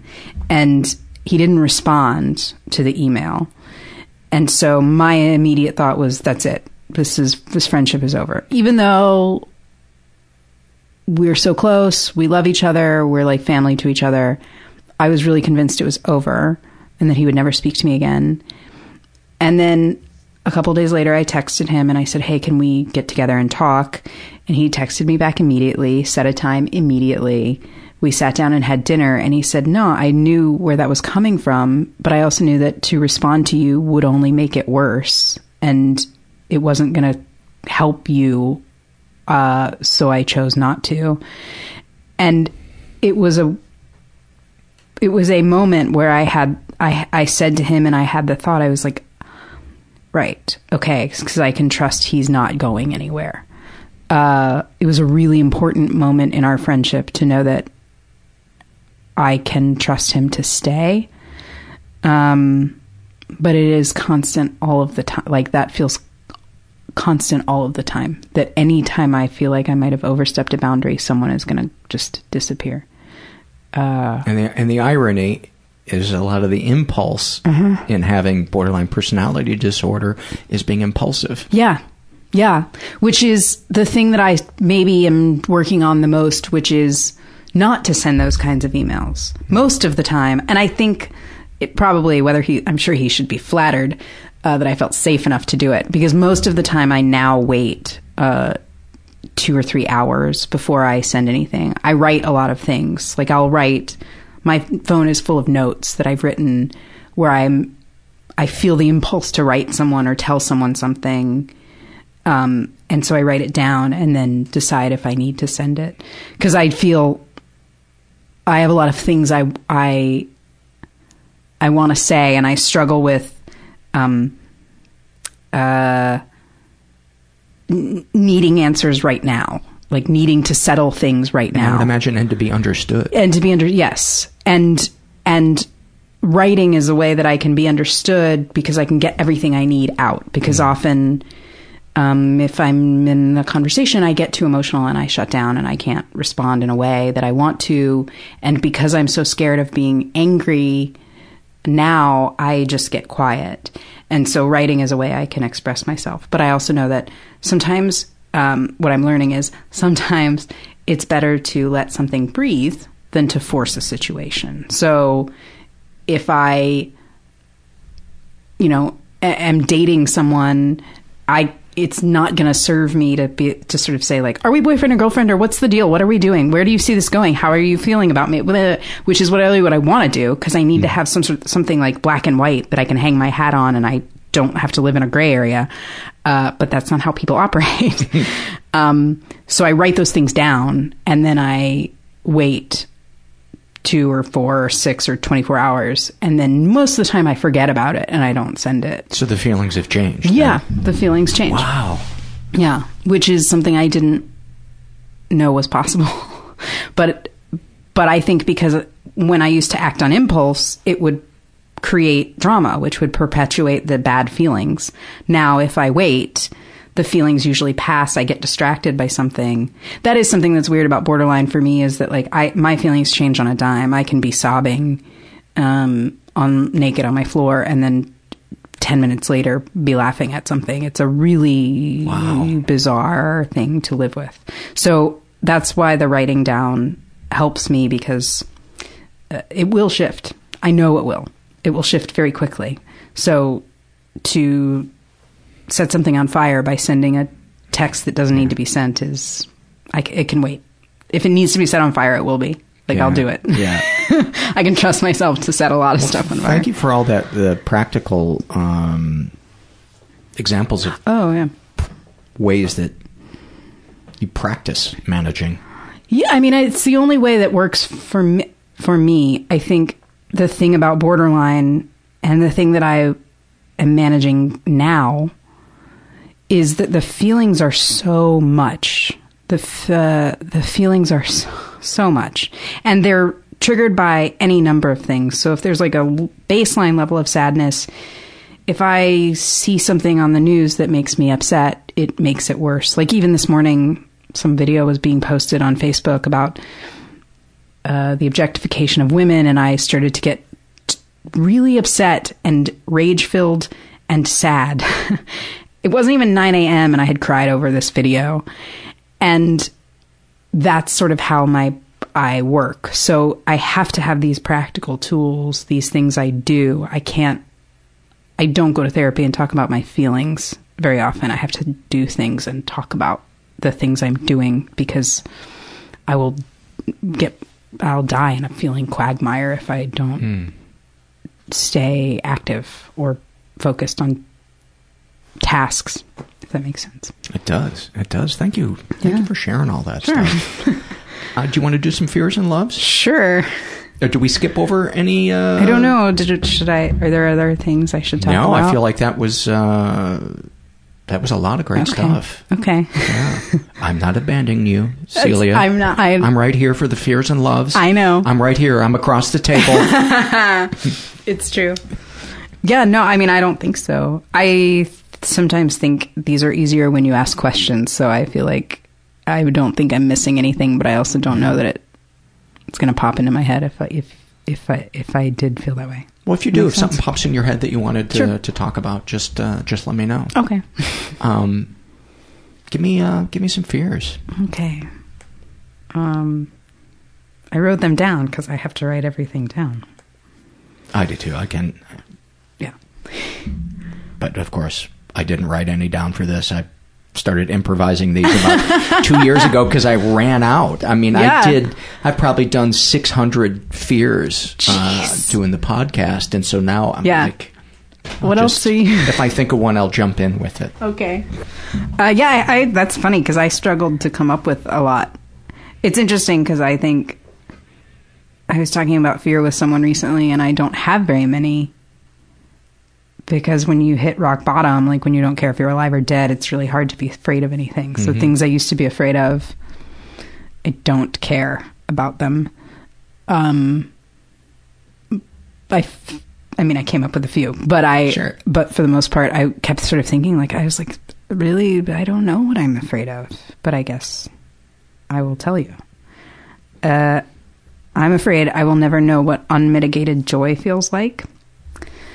I'm afraid that people are only nice to me because they're afraid I'll kill myself if they're not. Oh, that's fantastic. That is fantastic. I'm afraid I'm mediocre at everything and no one's telling me the truth.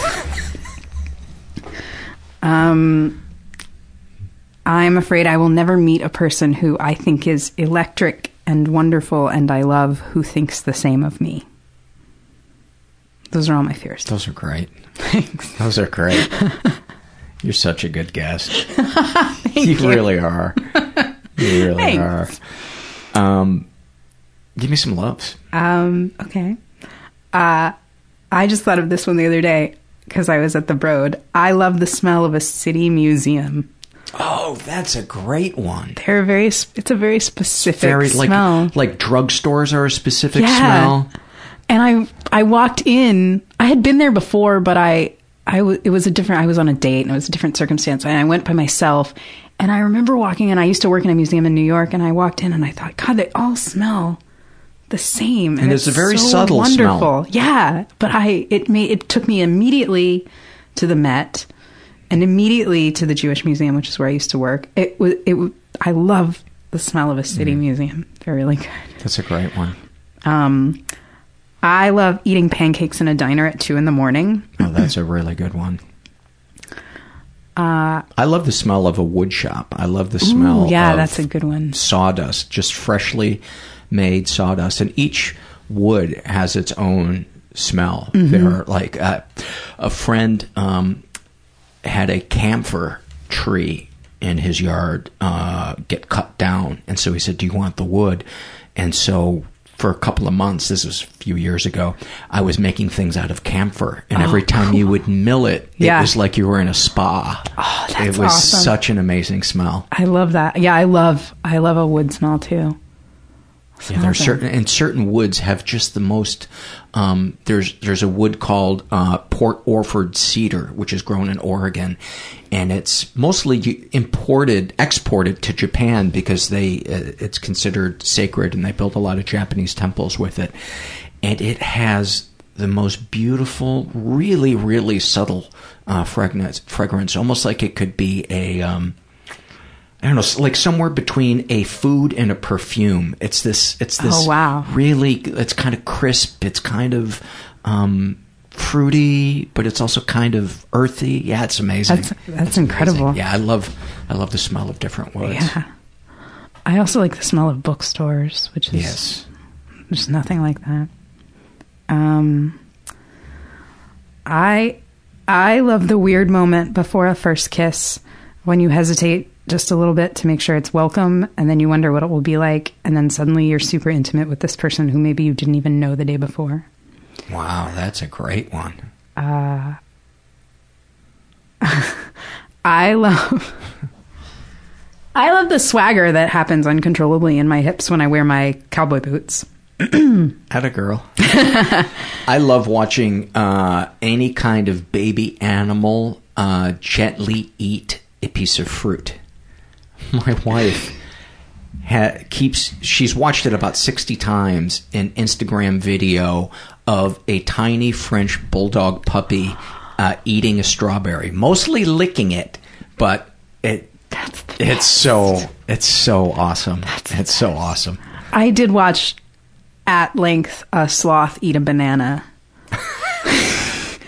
Like for days, I would just keep watching it over and over. There's nothing like animals eating fruit, I think. It's really... And I think being with my dogs is hands down the easiest way for me to be present. Yeah. There's no other way. Same. Every other thing, well, maybe outside of playing hockey as well, almost every other thing is a fight to stay present. Although I have to say, interviewing people for this show is super easy to be present. Do you find it helpful? I find it...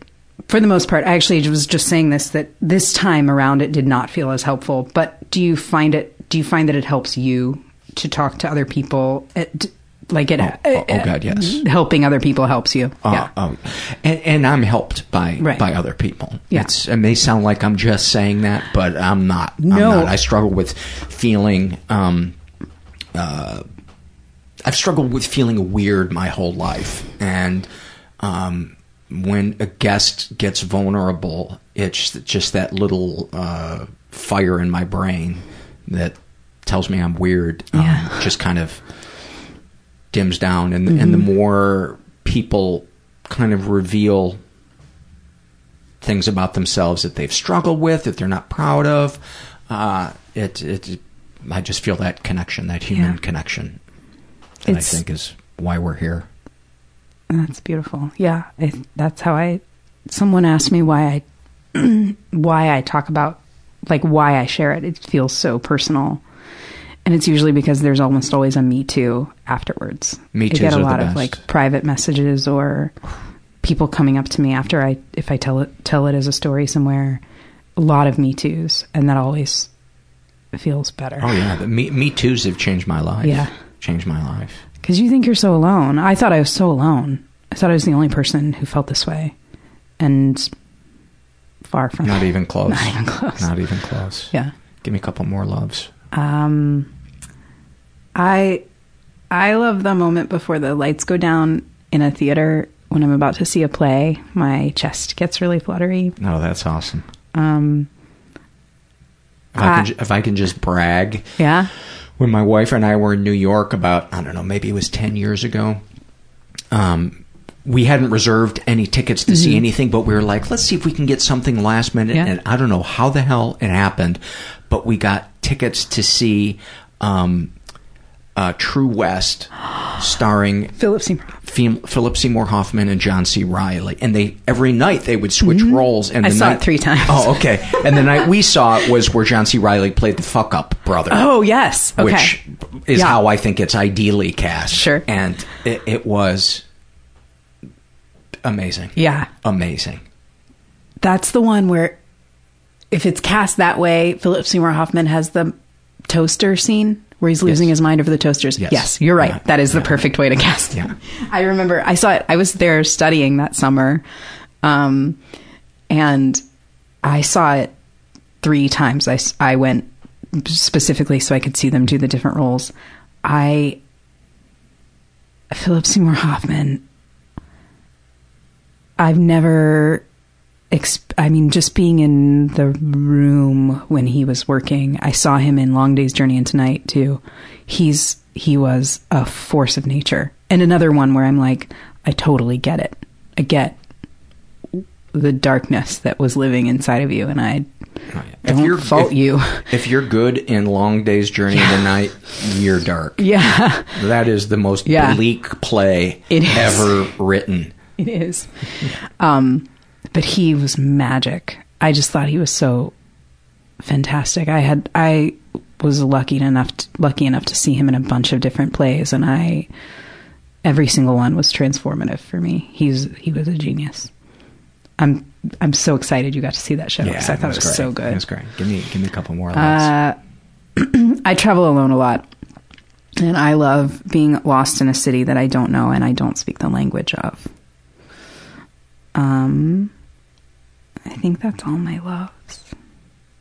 I love putting on a comfortable pair of shoes and walking like 4 or 5 miles through San Francisco and just finding some little hole in the wall to eat at, and then 2 blocks later there's some guy hand making chocolates in a little storefront. You're like, I'll have 2 of those, and then some independent coffee house where you have the best latte you've had in 5 years, and you'll never remember the name of that place ever again. And then some guy rides by on a bike that's 9 feet tall.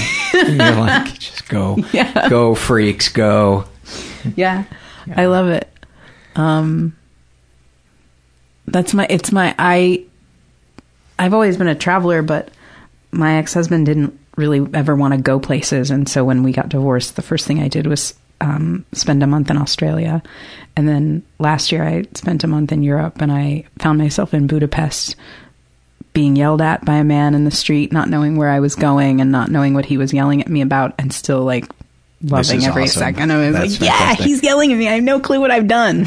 I want to go to Australia. We have a really, really great bunch of listeners that are super supportive of the show down there. Yeah. And I would just love to go meet them sometime. And I started and ended in Sydney. I went up through the center, up to the Daintree Rainforest, and then down the East Coast. And I really want to just get a caravan and go up the West Coast. I think it's the most... I love that country.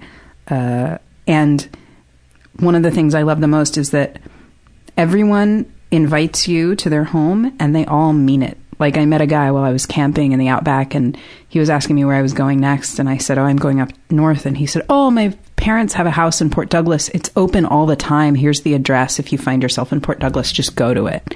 And he was not kidding. Like, it wasn't like I was going to be murdered there. Like, It was really just, he was opening his home to me. Oh, you were going to be murdered in Brisbane, but you were going to be fine. I was going to be fine in Port Douglas. Yeah.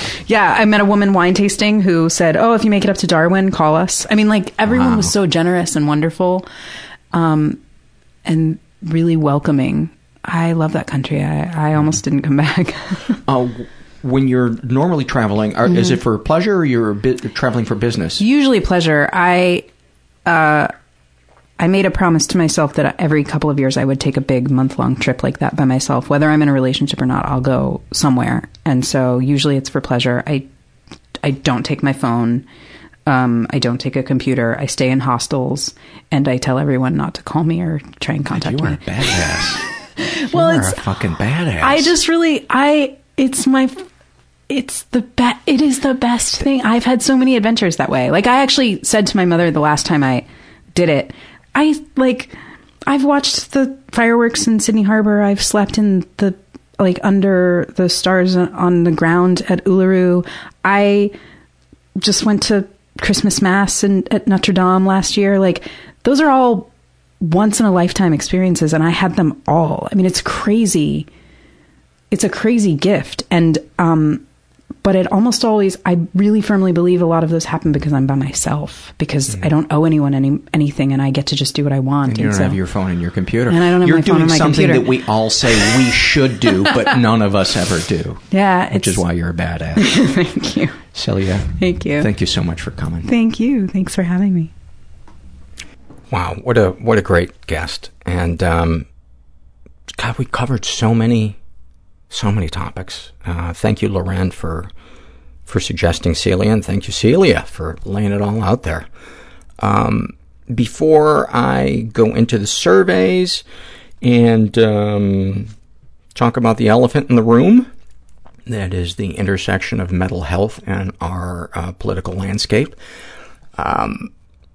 I want to remind you guys that there are a couple of different ways to support the podcast. If you feel so inclined, you can go to our website, mentalpod.com, and make either a one-time PayPal donation or, my favorite, become a monthly donor for as little as $5 a month. People have been canceling their monthly donations and leaving the podcast because of the past couple of episodes of discussing the issues of sexual assault and whether or not people feel safe in our society, and how politics are making them feel. But as I've discussed in the last couple of episodes, I've made the decision to try to address that because I feel it's pertinent, and I'm trying to keep it absolutely limited to how it affects mental health issues. But there you have it. We could use some more support. You can also support us if you're going to buy something at Amazon. Click on the Amazon logo on our homepage, and it will take you to a page where you will see book recommendations, and then a link.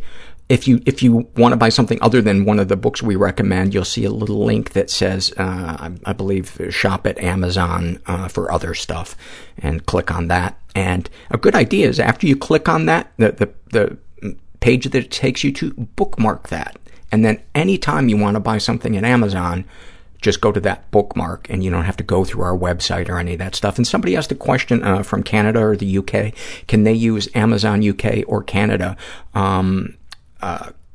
You cannot. They apparently there's no way for those Amazons to have us get some money when you guys buy something at Amazon. And by the way, it doesn't make the price of what you're getting when you shop at Amazon any more expensive. Amazon gives us a little bit of money when you buy something, but obviously I'm talking just to Americans right now, because that's the only what do they call it? Amazon associates. I can't be an Amazon associate in any country other than the United States, even the ones I'm going to be fleeing to.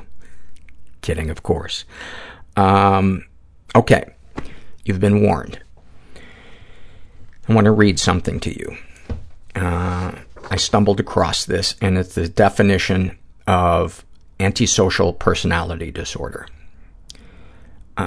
Individuals with antisocial personality disorder tend to be charismatic, attractive, and very good at obtaining sympathy from others by describing themselves as the victim of injustice. Antisocials possess a superficial charm and have an intuitive ability to rapidly observe and analyze others, determine their needs and preferences, and present it in a manner to facilitate manipulation and exploitation. They are able to harm and use other people in this manner without remorse, guilt, shame, or regret. That is one of the reasons why I feel that this has to be discussed. I'm hoping that I don't have to discuss this frequently on the show, but I am, I believe strongly that this is a time when there needs to be advocacy for people feeling safe in our society. And a lot of people, after the election, do not feel safe. I know there are a lot of people that are happy with the outcome and who feel safer, but I don't feel that our previous presidents have made them feel unsafe to the point that their mental struggles are flaring up and they don't feel safe in the world. And if you care to disagree with me, you can go ahead and send it, but I have thought so long and so hard about how to be true to the podcast and my own belief about the direction the world should head mentally, the mental direction we should head, that I have to do this. And I apologize to anybody who is feeling excluded by this. It is not my intent to minimize your experience, to humiliate you. I hope you know that this is coming from a good place. Okay. I want to read one survey first. This is filled up by Violet, who is 15. And she writes, I'm in a girls' choir, and I have been for 8 years. Yesterday, we sat in a circle, and we started talking about the election and what it means to us. A woman who is a voice teacher and is kind of assisting our choir told us about her struggle with anorexia and self-harm and being suicidal after 9/11, and it was so powerful. People shared their stories. Someone talked about how they were sexually assaulted in 5th grade. People talked about being gay and knowing sexual assault victims and how having a rapist and misogynist for a president affected them. We all cried, and it brought us so much closer together. It was so cathartic and so therapeutic, and I thanked the voice teacher after for sharing her story. Here's my thoughts. A lot of people are really angry right now. And while that is understandable, two things that I have had to navigate and learned from navigating in the last 20-plus years have been being married and playing hockey. And it occurred to me many, many years into both of them that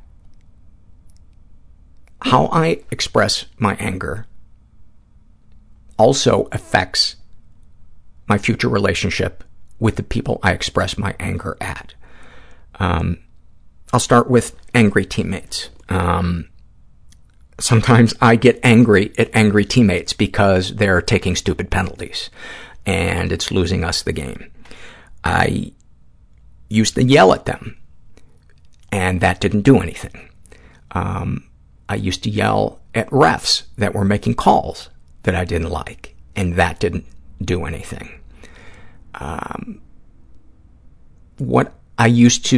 I didn't used to yell at my wife, but I would be cold and I would try to win if we were disagreeing about something. You know, there was a part of me that wanted her to feel defeat.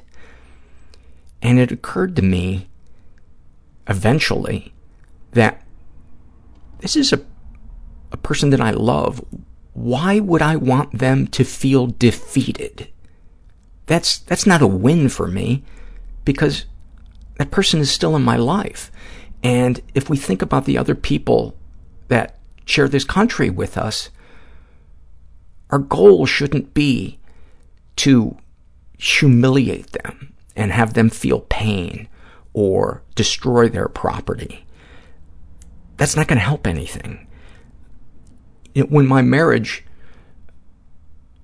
got better in terms of communication was when we both started listening to each other and describing how we were feeling.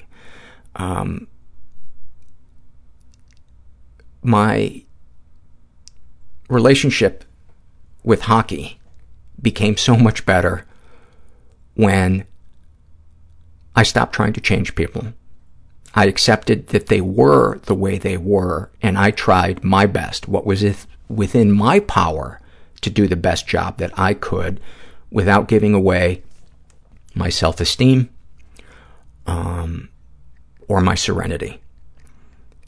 And I learned that there were some things that I had to do that. instead of trying to change angry teammates or yell at them, I would try to talk them down. You know, I would try to say, instead of saying, dude, you know, stop fucking yelling, you're going to get another penalty and we're going to lose the game, I now skate over to them and I say, hey, look, man, I know the calls haven't been going your way. You're really frustrated, but we need you on the team. And if you take another penalty, you're not going to be on the ice and you're one of our better players. And take your anger and put it into your legs. And, you know, by meaning that, instead of yelling at people and taking penalties, skate harder. Just fucking skate harder. And that's what I try to do when I'm really angry out there on the ice, is I just try to put it into my legs, into how hard I play, without it going over that line where I'm demeaning somebody, I'm trying to injure them.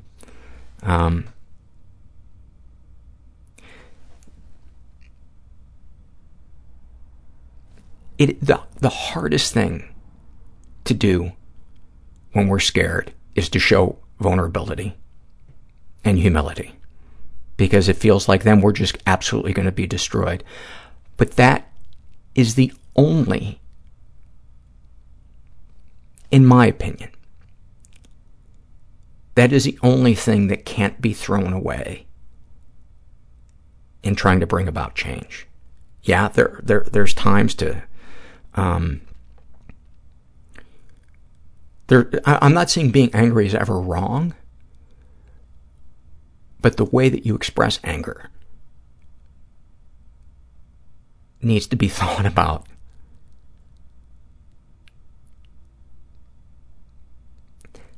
Think of Gandhi and Martin Luther King. There's no way they would have ever gotten the world or the people in the middle on their side if they hadn't been so non-threatening, if they hadn't been vulnerable, if they hadn't showed their humanity, if they hadn't been humble. And now is the time to take that risk and show people that you disagree. And I'm talking to both sides now. Show people that you, because there's a good chance 4 years from now, everything's going to be flipped. And you're still going to be living with that person. Try to be vulnerable and humble and express your feelings in a way that is constructive. If it's appropriate, compliment the person that you disagree with, maybe on a point they made or something they support. Try to find common ground. I do not want to see our country devolve into civil war. And I think I feel like we're at the precipice right now where it could. I know this sounds new agey and hippie-ish, but if love and compassion is abandoned for self-righteousness, we're fucked. We are fucked. But on a personal level, nobody can take away your dignity or your self-esteem. They can take away your rights. They can take away your freedom. But they can't take away your dignity. The way you react is always up to you. And I'm not perfect. No, actually I am. Actually I am perfect. No, now that I think about it, I'm an idiot. But I like to think that I at least try to learn when I make mistakes, and I try to clean up my mess, and I try to do these things that I'm talking about. And the reason that I know they work is because my life has gotten better when I started doing these things. People who are survivors, you might feel like it, but you are not invisible. Stay close to each other. The compassion that you deserve, and this goes for immigrants, people in the LGBTQ community, people of faiths that are being threatened. The compassion that you deserve may never come from some people, but find the ones who do have that compassion, because your honesty and your vulnerability are your greatest weapon. That's what sways those people in the middle. I've never felt good a day after a fight, but I have after I've apologized when I'm wrong. I feel clean. In whatever direction this country heads in, let's try to feel clean about ourselves. And right now is not going to last forever, especially if we just put our heads down and fucking skate. Now, that's a hockey term. I don't mean put your head down in terms of bowing. Just focusing on the task. And sometimes the path to something better starts with 100 yards of dog shit in the rain. But that shitty path, that shitty portion of the path, might motivate someone to make a better path in the future. Don't forget to hydrate, wear sunscreen, use your turn signal, return your cart, and shorten your fucking outgoing message. And I'm off my soapbox and to the surveys. I so want to go back and erase every fucking second of that. I think I sounded pompous. I think I sounded condescending. I think I repeated myself 900 times. I'm afraid you're all going to leave me. I won't know what to do for a job. I'll have no meaning and purpose in my life. And I will not only be pushing a shopping cart, I'll be living in a shopping cart. Welcome to my head.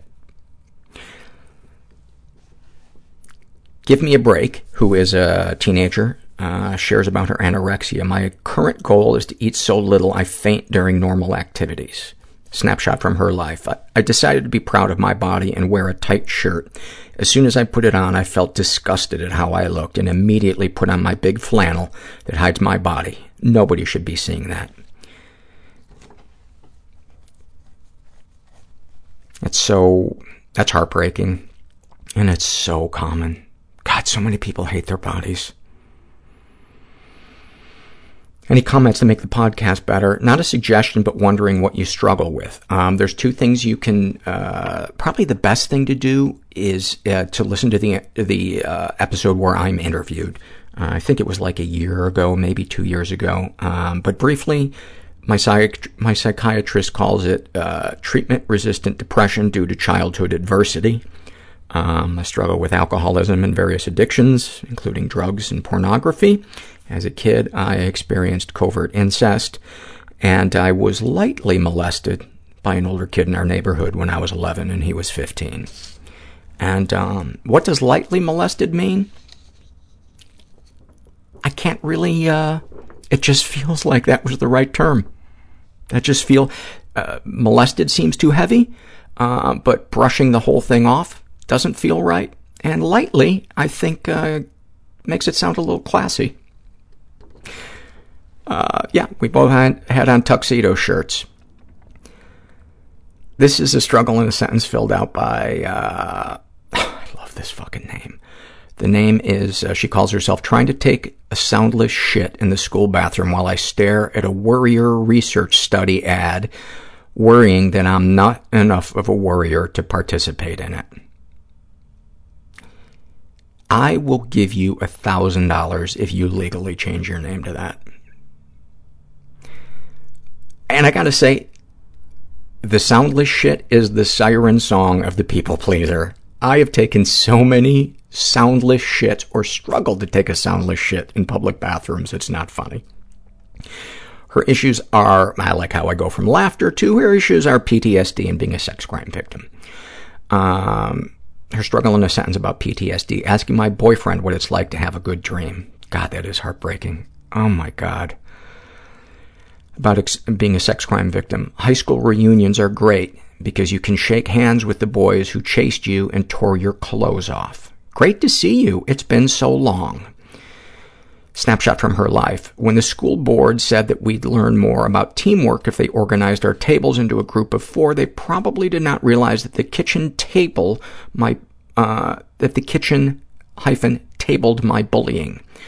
In grade 6, I now had the concentrated trifecta of abuse because of this well-intentioned seating strategy. Across from me sat the boy who put his foot on my vagina under the table. Beside me sat the boy who scratched ugly into my arm with a dull pencil. And diagonal was the guy who could now read me the poem he wrote about how I should hang myself from the rafters in the classroom. When I asked the teacher to move me to a different seat, she told me that it was good for me to learn how to deal with my issues. This is why I'm doing this on this episode. This and so many other surveys that I've read. Imagine what she felt hearing somebody laugh about grabbing somebody by the vagina.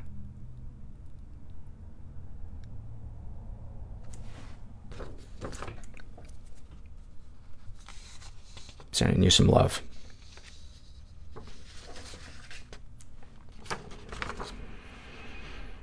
I gotta tell you, I'm fucking terrified.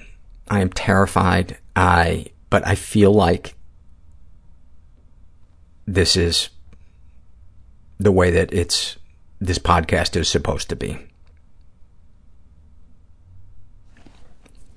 I got a beautiful email from a minister who shared with me the exact same thing. He lives in a conservative town, and while he is not able to talk politics from a pulpit because that's a nonprofit status, you lose your nonprofit status if you discuss that, he wanted to talk about the social issues that were being bandied about in the race, and morals and values and stuff like that. And he confessed to me that he couldn't because he was too afraid of incurring the wrath of his congregation. This is going to be a long episode, by the way. We're at over 2 hours, and I have about an inch of surveys. I was about to say an inch of something else, and this felt like maybe not the right moment to make a dick joke. Megan describes her depression. Everyone else is discussing different flavors and how good food is, but food all tastes the same to me. It doesn't taste like anything. About being a sex crime victim. I feel as if my body is only good for other people's pleasure. I feel like it doesn't belong to me. Snapshot from her life. Looking at other kids playing and laughing at recess, wondering how they were enjoying themselves and not in fear. I remember wondering what I did wrong. That's when I began to hate myself and blame myself, which is what most of us survivors do. And I also have to say, I know I've said this 1,000 times on the podcast, but this is the forum for me to be honest. I'm feeling like a hypocrite right now. I'm feeling like I have no right to be standing up for women because I've mistreated women in the past, because sometimes I get pretty deep into pornography. And while I don't think pornography is bad per se, I feel like some of it is exploitive. And I know that things that I have gotten off on have an exploitive component to them.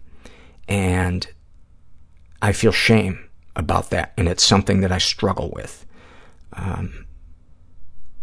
So if I sound like a broken record, I don't mean to. I just want honesty. And I don't want to portray myself as somebody who is above this. I just want more compassion in our world. I just want more compassion in our world. Oh, mean DJ voice. This is not the time. Coming up on the rock block. Please, mean DJ voice. I'm a little sad Rocktober's over.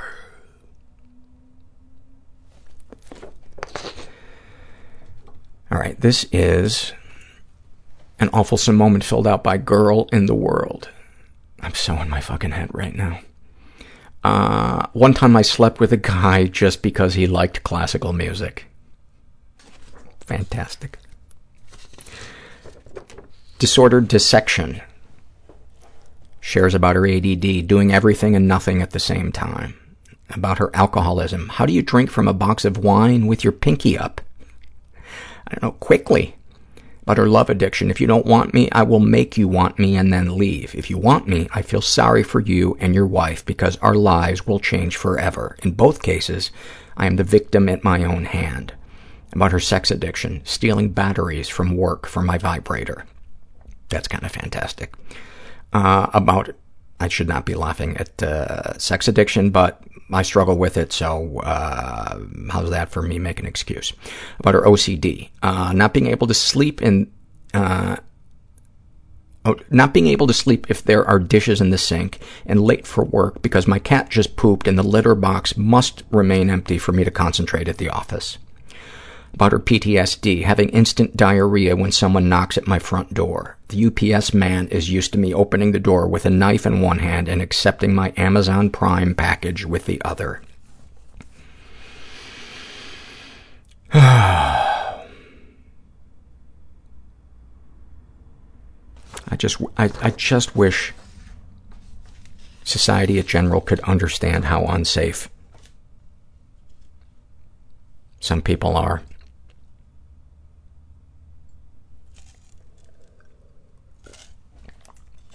How unsafe they feel, and really how little they need in the way of other people being considerate towards them for the world to feel significantly safer. Just a little bit of compassion.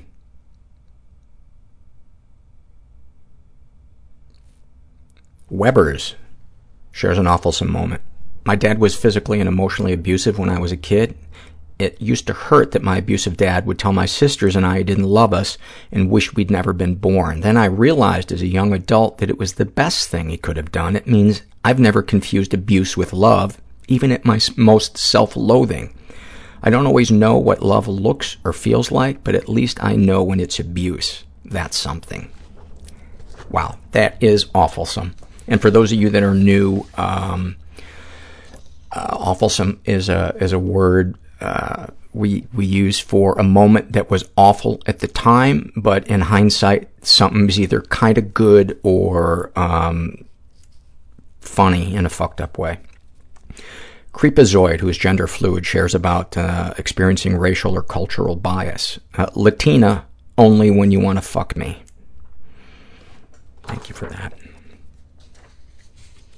Delusional Happiness shares about her anxiety. When someone at work wants to talk, my first thought is, I'm getting fired, even though I did nothing wrong.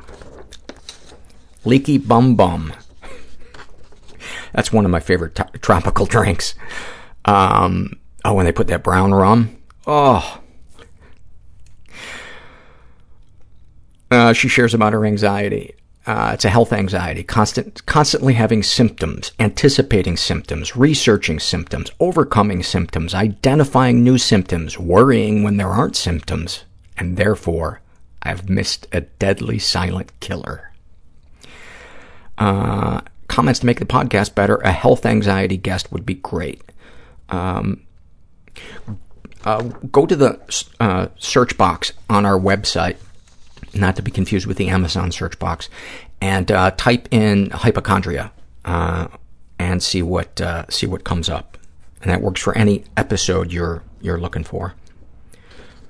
Happy moment filled out by Still Here, and she writes, I was in the car coming back from New South Wales after spending all day looking for farms to buy with my parents. I was very suicidal, but as we were driving back to Queensland, the sky was a beautiful combination of orange and pink, and I was listening to Tracy Chapman's Fast Car, and I realized I didn't want to die in that moment.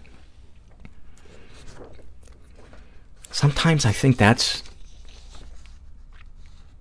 success, man, when we're in depression, I've had days where it's like, yeah, I didn't want to kill myself today.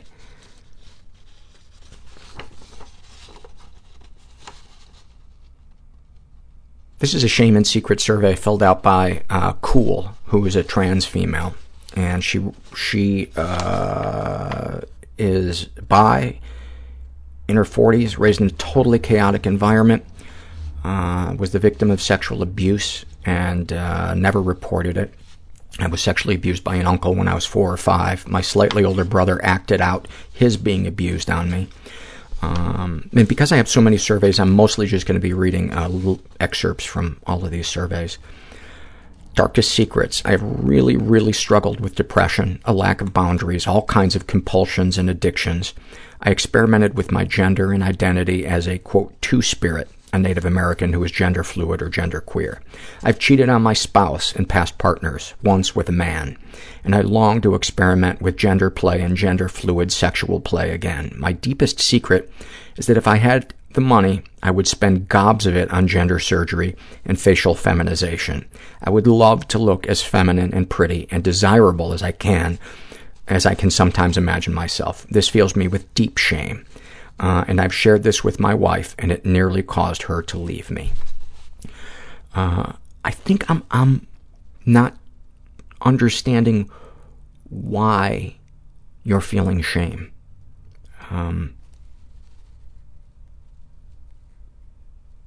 Is making yourself, is having surgery,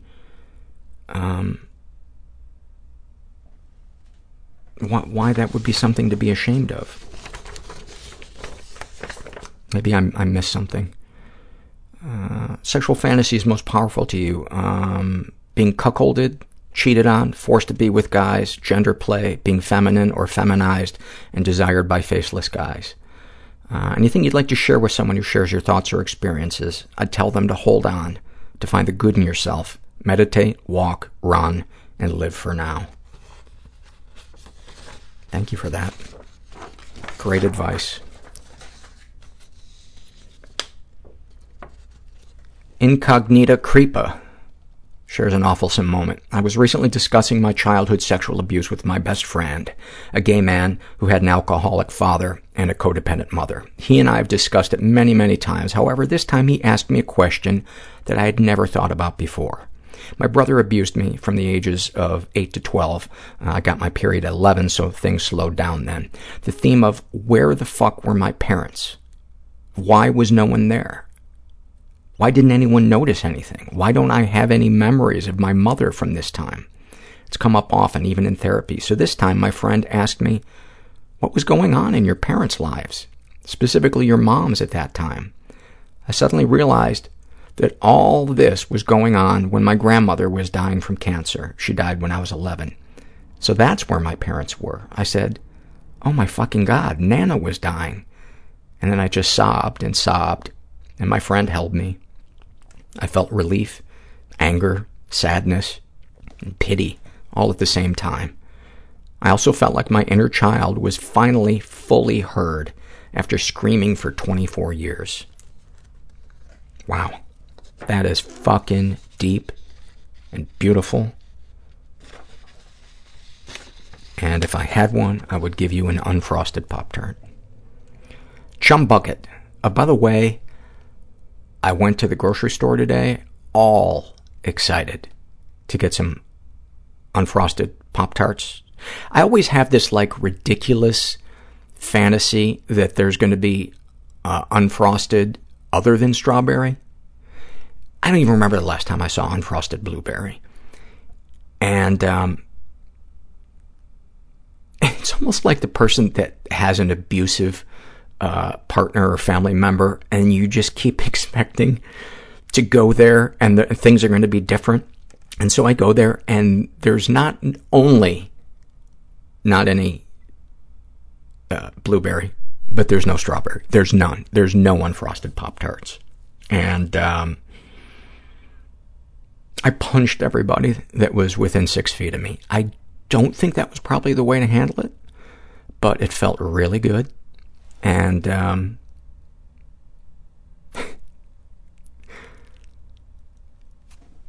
chocolate frosted Pop-Tarts. What are you, a fucking animal? How is that good? Chocolate's great. Chocolate and something else.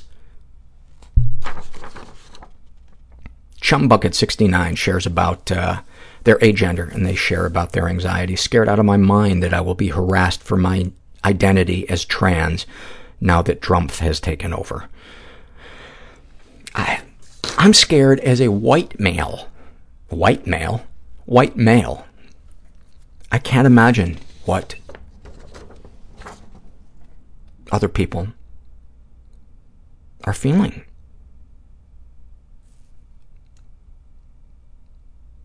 And please don't mistake this as me supporting any other candidate. Although, you know what? That's not technically right because, you know, I told you a couple of episodes ago that I was, because I did not like either candidate, that I was not going to vote. I got some emails from you guys saying, you know, how dare you not vote? And I said, I don't live in a swing state.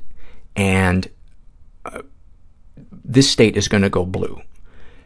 So it's my protest vote. And then when I got to the voting booth, I realized I don't want, how do I put this? I wanted to be able to vote for the first female candidate, even though there's many things about her that I didn't like.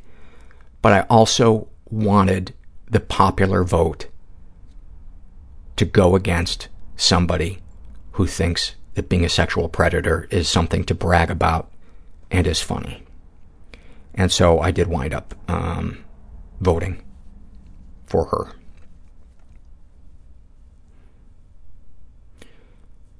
I'm so in my head right now. Violet shares about her depression. A sensory deprivation tank that you never want to leave. Wow, that is good. That is good.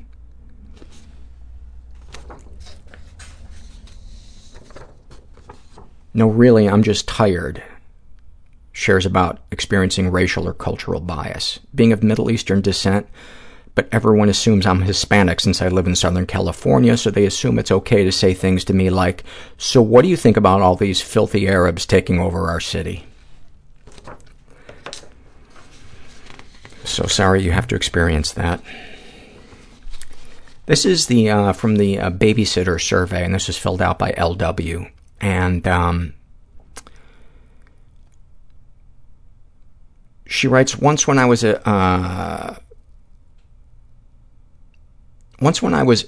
a classmate's, I don't know why she filled this out on the babysitter thing, but she writes, nothing happened in my experience being babysat or babysitting, but once I was at a classmate's house when her parents were gone, she and a couple of other girls, and maybe me, did some inappropriate tickling with her little brother that has always bothered me. I think I was kind of stunned that the situation was getting so out of hand. We girls were maybe 7 or so, I'm not really sure, and the boy a few years younger. He was giggling and laughing, but it felt like we were ganging up on him and exploiting him and like things were just out of control. His pants got yanked down at one point and he was naked. I feel really bad about this now. I remember myself as an onlooker, but also right there, not trying to divorce myself from the situation either. I thought it was very weird. Looking back, I never talked about it with anyone. I mostly forgot about it until I was at a Take Back the Night march in college and survivors were sharing their stories, and it occurred to me that I had done something bad myself. And I'll say what I always say, which is, you were a child, and that doesn't mean that damage wasn't done to him, but, forgive yourself and the fact that you're aware of that. You know, I was having a conversation with a woman who had experienced sexual abuse as a child, and she was in her, I want to say like her early 20s, somewhere in her 20s, maybe even her mid-20s or late 20s, and she had sex with a 16-year-old boy, and this is an extremely compassionate person a sensitive, compassionate person that I was talking to. And I don't remember if I said something or she could tell by the look on my face that she suddenly realized the gravity of what she had done and that is not really an even power balance. And she's such a good person that she immediately owned it. And I think what I'm saying is the important thing is that we own our mistakes. We don't spend the rest of our lives unnecessarily beating ourselves up about it, but we learn from it. And going forward, maybe we take that information about where we came up short and we use it to try to make the world a better place. And I'd like to think that this podcast helps people do that, because I read so many things where people are just filled with self-hatred and can't forgive themselves for things they've done. And they're no longer doing these things. And it's like a prison of our own making. This is an awfulsome moment filled out by Mama Mia Mania. And I actually think this is a kind of a happy moment, but recently my mania has been totally crushing me. My mind has been racing. I've been having slight auditory hallucinations. And by 3 p.m., I'm so irritable being around people, it's difficult. To cope, I usually listen to podcasts on my way home to work. Yours has literally saved me, so I can't thank you enough. This particular Friday morning, I decided I needed some music to cope with the mixed episode I was starting to feel. I think the different parts of mania in addition to hopelessness, sadness, and self-hate. I'd also been thinking a lot about my grandma, who housed me when my home was too destructive to be in.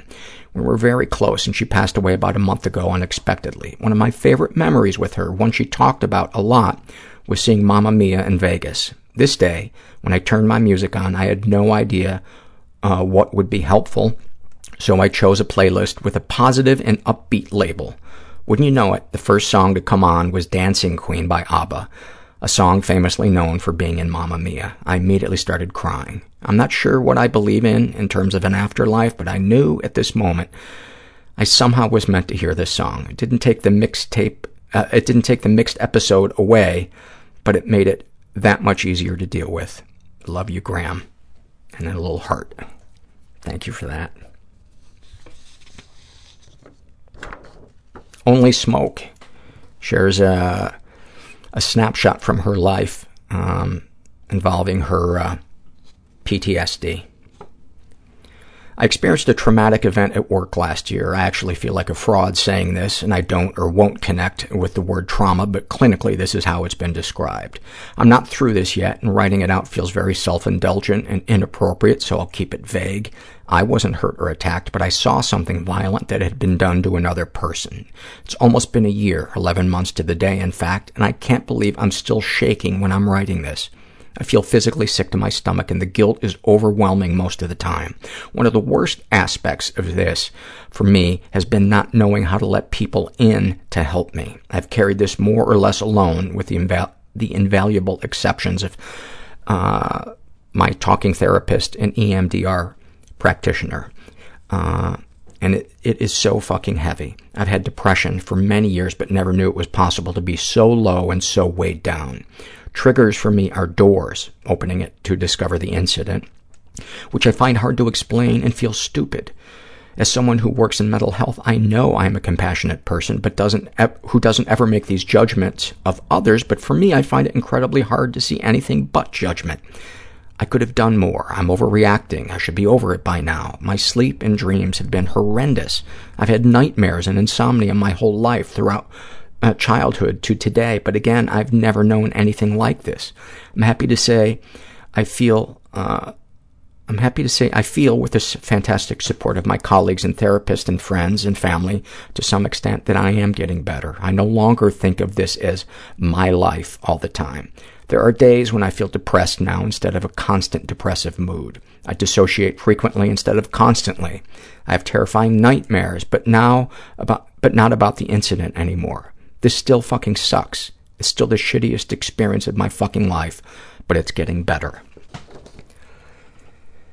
I would imagine so many people can relate to that, whether it was, because, you know, that's the classic thing when somebody has experienced sexual assault or trauma, is it's not as bad as other people's, you know, making too big of a deal. And I went through that for years. I still go through that. And I don't know if that voice ever completely goes away, but it can get quieter. But I think it really takes talking to other people. And feeling their compassion and empathy. At least that's helped me, and I'm glad you're starting to feel better, because look at your symptoms. What? The body doesn't lie. This guy calls himself that one coworker with the bad breath and permanent sweat stains on his armpit. I gotta tell you, if that's not a Match.com username, I do not know what is. About his alcoholism and drug addiction. I wish my, quote, Monday self and, quote, Friday, Saturday self would get together and form a truce before we run this ship into an iceberg. I so relate to that, by the way. About his body dysmorphia, depression, and anxiety. If I eat too much in one sitting, I can literally feel my body storing extra calories into fat reserves in my man tits, so that I get obese, then don't get a promotion, then die in the caboose of a 3 a.m. southbound L train covered in piss-soaked newspapers. If I didn't eat much and was productive at work, then I feel like Michael Phelps winning gold medal while having sex, all while smoking opium out of one of those fancy Chinese ornate pipes from the 1800s. You didn't mention comfy pillows. I gotta say, I think that is one of the biggest selling points to ever going into an opium den. Those pillows look so good. I did smoke opium once, and I wish I could say it wasn't good. It was fucking amazing, and I'm so glad there wasn't. I was 16, and it's the only time it ever came through our neighborhood, and I'm glad it didn't come through more. Snapshot from his life, letting a guy give me head just so I could feel wanted and be the center of attention. After I came, I not so subtly hinted that I wanted him to leave. He cried and left. Reading this, I know that I am the epitome of a selfish male pig stereotype, but have no idea how to change. First of all, I think you're probably being too hard on yourself, and the epitome of a selfish male pig stereotype would be to not reflect on it at all. So you are not. You're human, just like the rest of us.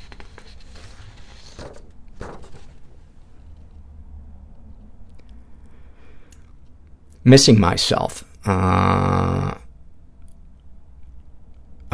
compulsive behaviors. Not sure if this counts, but whenever I cry, I self-harm by burning myself with hair straighteners. It works as the perfect antidote, except it doesn't. Her words. Sometimes I cry, so I have the excuse to self-harm.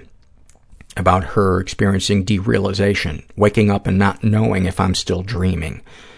About her experiencing depersonalization, touching my face in the reflection and still not believing it's a real thing, let alone me. About her experiencing dissociation, feeling so overwhelmed that I totally check out. The trapdoor is open and I've fallen through, except I'm not falling. I'm floating outside of my head and above the conversation. Any comments to make the podcast better?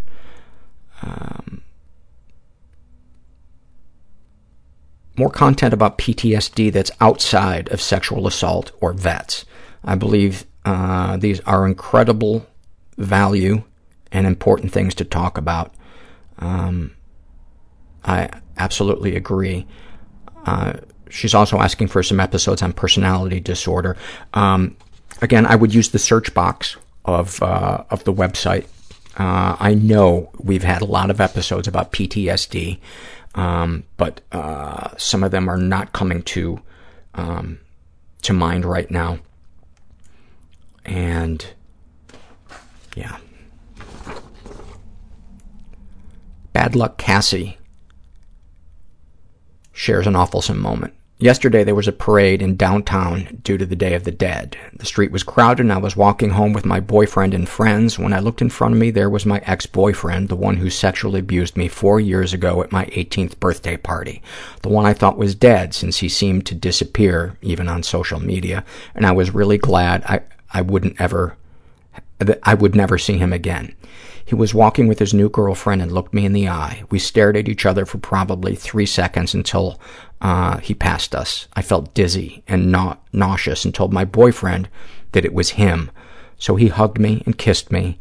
Then I changed the topic and went home to cry as soon as I closed the door. I had a panic attack, more nausea, stomach ache, and only slept 1 hour after finding his new Facebook account, realizing he was real and blocking him.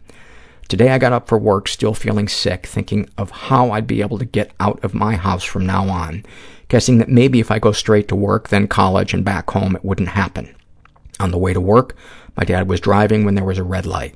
Right in front of me, there he was, my ex-boyfriend and abuser, piece of shit, crossing the street right in front of me. What are the chances? That's my fucking luck. At least he didn't see me this time. I don't think it's any coincidence that there's a lot of surveys filled out this week by people being triggered out in public.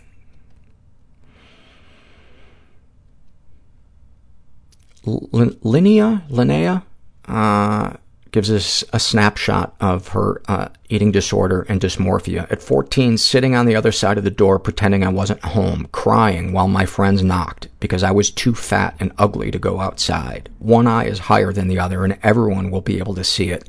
I gained half a pound and everyone will know when they look at me. Sending you some love.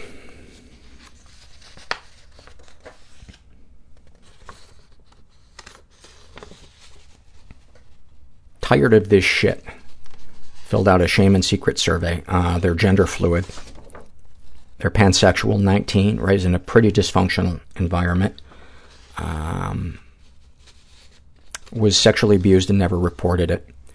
Been emotionally abused. My mother used to call me names when I stood up for myself. I've always been independent and never wanted to give her the satisfaction of having control over me. Her excuse for treating me like her property instead of like a person is our Hispanic heritage. Years after the abuse stopped, I still heard her voice in my head when I was having panic attacks. The sad thing is that this is my second year of college and she still has control over my actions. I wish I could tell myself, fuck it, but I'm a wimp. I've not moved out of the house because I don't want to make her unhappy. However, staying there makes me feel like I am breathing toxic air. I can't breathe. I find myself constantly crying because I am still there. I like to think I'm rebellious and independent and spontaneous, but the unfortunate truth is that I am someone who seeks to please their parents, especially their mother. Any positive experiences with the abusers? My mom has improved, but years later, the consequences of her abusive actions still linger. I'm one of the most pessimistic people ever. I am too afraid to move to the place I have always dreamed of living in. I'm getting married this year, and I feel terrible because this means I am moving away. My mother loves me, but cannot show affection in a healthy manner. I don't blame her. I am her only child. You know, a way to start having compassion for yourself might be to imagine yourself in her shoes and you as her, and her as your daughter, and ask yourself, would I be doing this same thing to my daughter? Then why is it okay for your mom to do it to you? And your mom, you can wish like crazy for your mom to change. You can try to drop hints that your mom needs to change, but you're going to drive yourself crazy asking her to change. The only thing you have within your control is to say, when this happens, it makes me feel like this to her. And if this happens again, I'm going to have to do this, which might mean not talk to you for a while, not return your phone call, not come to Thanksgiving dinner, get up and leave. Whatever it is that you decide you're going to do, that is where your power lies. And that is the only place in your relationship with your mother you're going to be able to find any strength, because your mother is probably not ready to see how she's affecting you. She probably has a warped view of what love, how love expresses itself. But you're not alone. November shares an awfulsome moment. I meant to look this up. She writes, I have CVS, anxiety and ADD. All right, now I got to fucking Google what CVS is while you guys are right here. I know the pharmacy is going to come up. God damn it. All right. Cyclic vomiting syndrome. Okay. Sudden repeated attacks of severe nausea and vomiting. Okay. I should have done that before this. I'll refrain from beating myself up. I also have a long list of ear problems. When I was first coming to terms with my CVS, I was vomiting at school. Someone walked into the room and says, hey, you all right? You sound like you're vomiting up Satan. I go to an all-girl Catholic high school. I was laughing so hard, I was crying and vomiting all at the same time. That is fantastic. That might be Hall of Fame. New listener gives us a snapshot of her depression. Spending 4 days dreading, avoiding, and worrying about a call I have to make, even though I know it will only take a minute. Literally feeling depressed because I don't understand why I am depressed, when I don't have anything to be depressed about. Good childhood, no abuse, no trauma, no substance abuse from me or anyone close to me. I can only remember being bullied once, and it wasn't even that bad. Why do I feel like this? I feel like I don't deserve to have the diagnosis depression without a cause. My depression and my anxiety are best friends. They come hand in hand and use the other to build oneself up. Before I started on antidepressants, I would cry almost every day, and I thought that I was just sensitive. I still am, but only cry when there is a sensible reason, almost.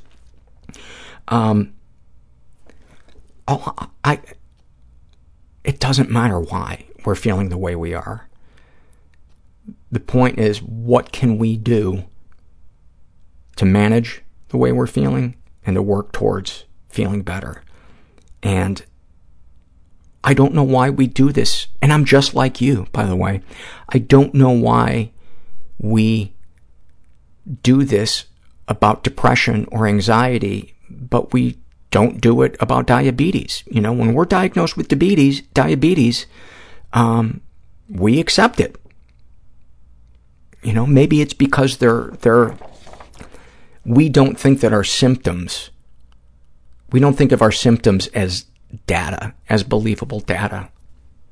And is that a reflection of society at large still thinking of mental illness as weakness, of people not trying hard enough? Probably. But keep working on yourself. You may find out that there was something. You may not. You may find that there was just neglect. Speaking of neglect, listen to the episode about emotional neglect with Dr. Janice Webb. That episode has helped so many people who have just described what you have described.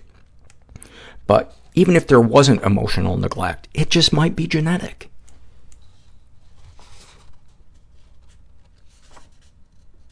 Magda writes about her depression. Trying to be upbeat and functional while wanting to crawl in a hole and die. Oh my God, that is so fucking dead on.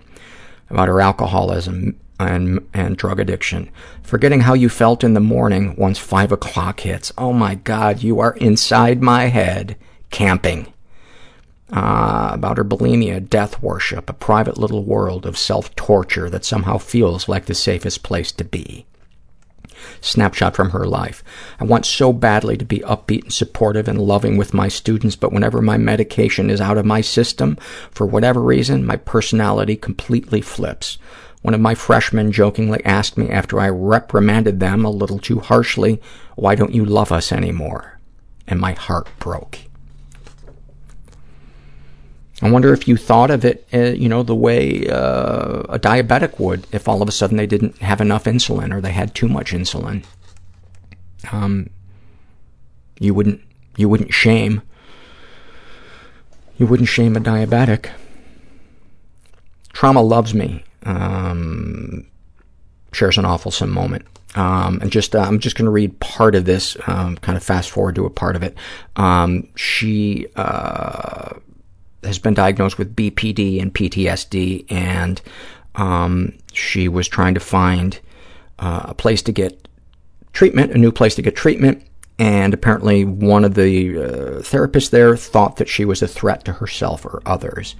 And she writes, "So I was forced into an ambulance. My possessions were taken. I pissed in a cup, had blood drawn, and sat in the ER till 3 a.m. And the cherry on top, I don't have fucking health insurance. I don't cry in public, but every time treatment was forced on me through sobs, I kept telling them I have no way to pay for this. I just wanted a referral. Please let me go home." Sounds like a pretty traumatic night, right? Fuck yeah.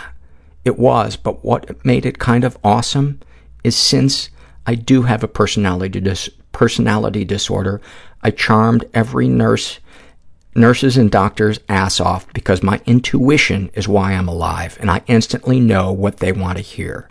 Not just medically, but I made sure they would remember me because I would make them believe I was damn special. So thank you, BPD.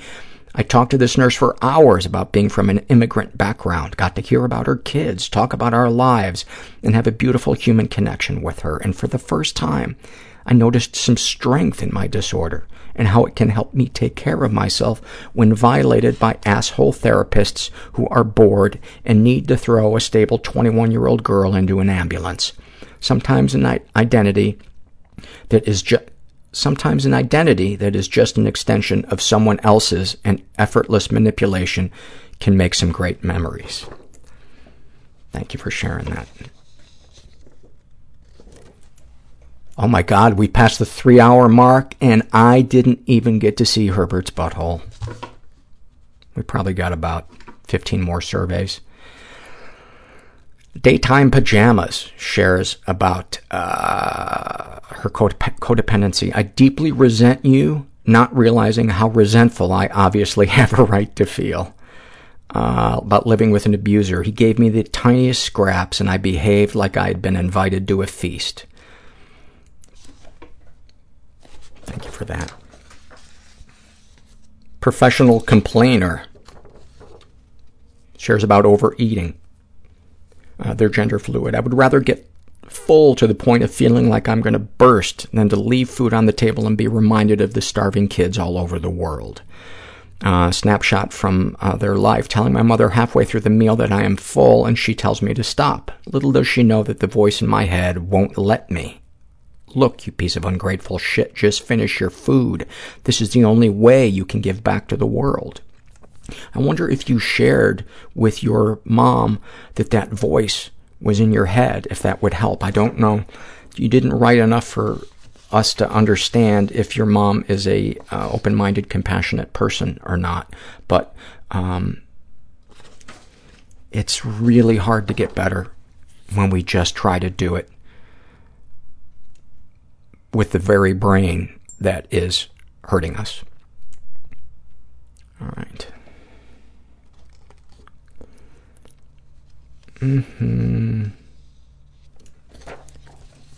This is a happy moment, and this is filled out by Rainbow Sherbert's Butthole. And he writes, the podcast helped me identify my childhood of emotional neglect through the facade of my physically present but divorced parents. I have now been seeing a therapist and let go of the idea that, quote, I wasn't messed up enough to deserve help in sifting through my struggle to have a healthy, emotional, and meaningful relationship. My thoughts were just too scattered to harness in my own. They were starting to eat me up from the inside out. So the happy moment is basically the rest of my life, trying to be the sensitive person that I really am through therapy and the pursuit of vulnerability and connection. Oh, I just want to shoot off a cannon of confetti after reading that. Sad old lady who is, this is a shame and secret survey. She is asexual in her 60s, raised in a slightly dysfunctional environment. And she was the victim of sexual abuse and never reported. I was about 8 and the neighbor boy about 13 lured me into his garage and stuck his hand in my pants until I had an orgasm. Darkest secrets. This is no secret, but everyone should know. I am 70 years old and only from listening to your podcast have I come to see what that early sexual awakening has done to the rest of my life. I want everyone that listens to you to know that getting help early is necessary. Don't wait until you are an old person with very few years left.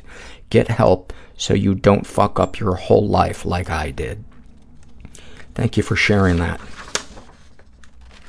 I'm in my head a little bit now, thinking that maybe I'm tooting the podcast horn a little too much in this episode, but you're going to hate me for so many other reasons. You'll probably forget that one in your strongly worded email to me.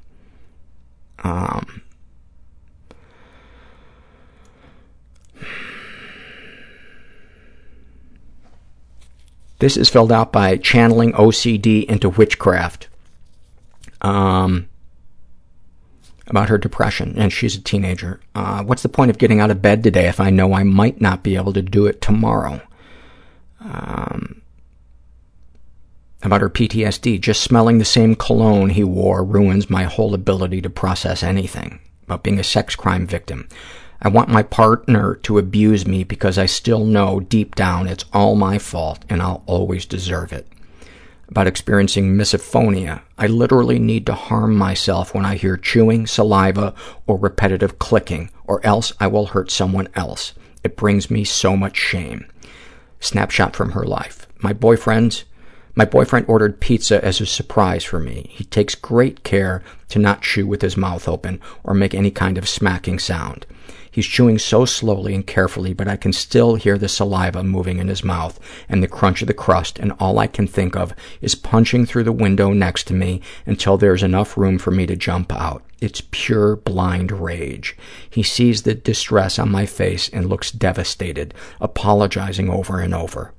I feel like an abuser, and I can't control it. I assure him it's okay. Wait a few minutes and casually excuse myself to the bathroom to punch my legs until they go numb and I feel better. Wow, that is so intense. That is so intense. And I don't know if I said, I might have referred to them as she, but they're agender, so apologies if I did that. Thank you for sharing that.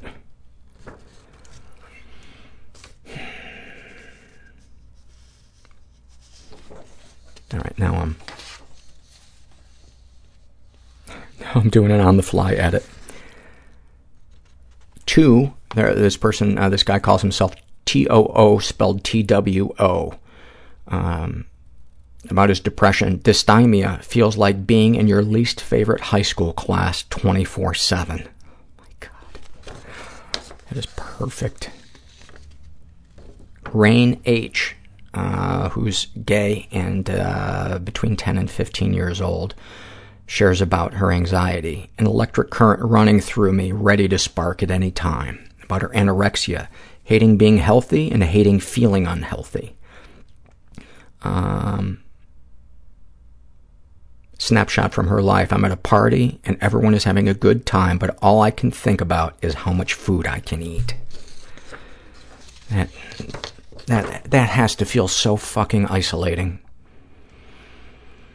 I remember when I used to be that way with alcohol. You know, I'd be at a dinner with my wife and friends, and everybody would be talking, and I would be half participating in the conversation, but the other half of my brain the entire time was wondering, am I going to be able to get enough wine to get that euphoria I need to live without looking like an alcoholic in front of these people?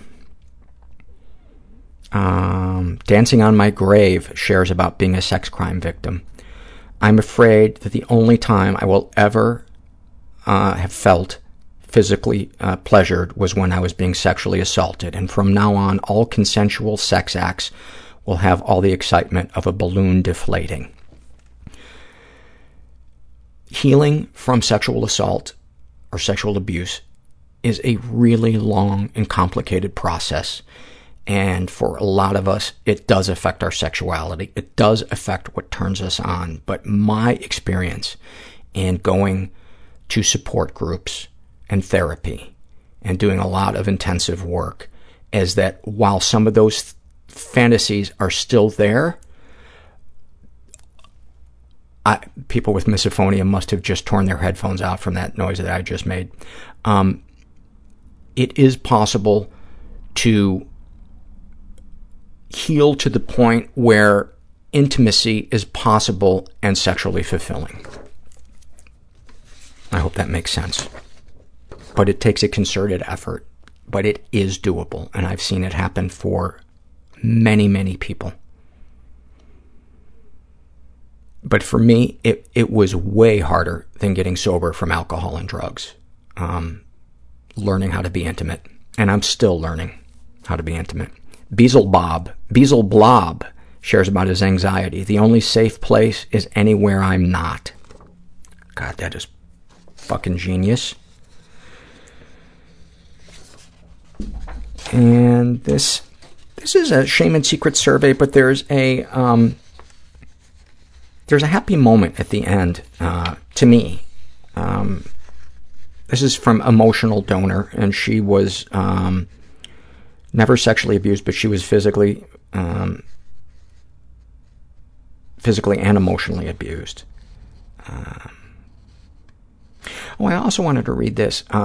She writes, no, I've never been sexually abused, but I've always felt very strangely about a particular uncle. I have vivid memories of catching him looking at me with what can only be described as lust during my pubescent years. I specifically remember how fucking horrible it made me feel, and I believe it to be the origin of my very potent self-hatred and low self-worth. And what I wanted to remind people is that sexual harm can be physical, it can be verbal, it can be visual, and it can be emotional. And they are all equally valid. All of them. Because this is not about prosecuting that other person. This is about healing the hurt and the degradation and the loss of dignity and innocence that we experienced. What, if anything, do you wish for? I'm a nurse, which I believe to be my calling. I'm constantly learning, teaching, and researching to provide the best possible care that I can, both preventatively and therapeutically. I consider my role to be a privilege and an extremely important one where mistakes just cannot be made. Every decision and move is critically thought out and has the potential to be life-enhancing. That being said, I'm devastated at the amount of shitty fucking healthcare providers in this country. How they pass the board exams, I do not know. I'm also perplexed why someone would go into healthcare that doesn't possess basic empathy and interest in helping others. At my previous job, they called me the psych whisperer because all of our patients that were admitted for psychiatric reasons or simply had a mental illness in addition to their current diagnoses would essentially respond to me only. It was a comedic point of interest on our unit, except for the fact that I didn't find it funny.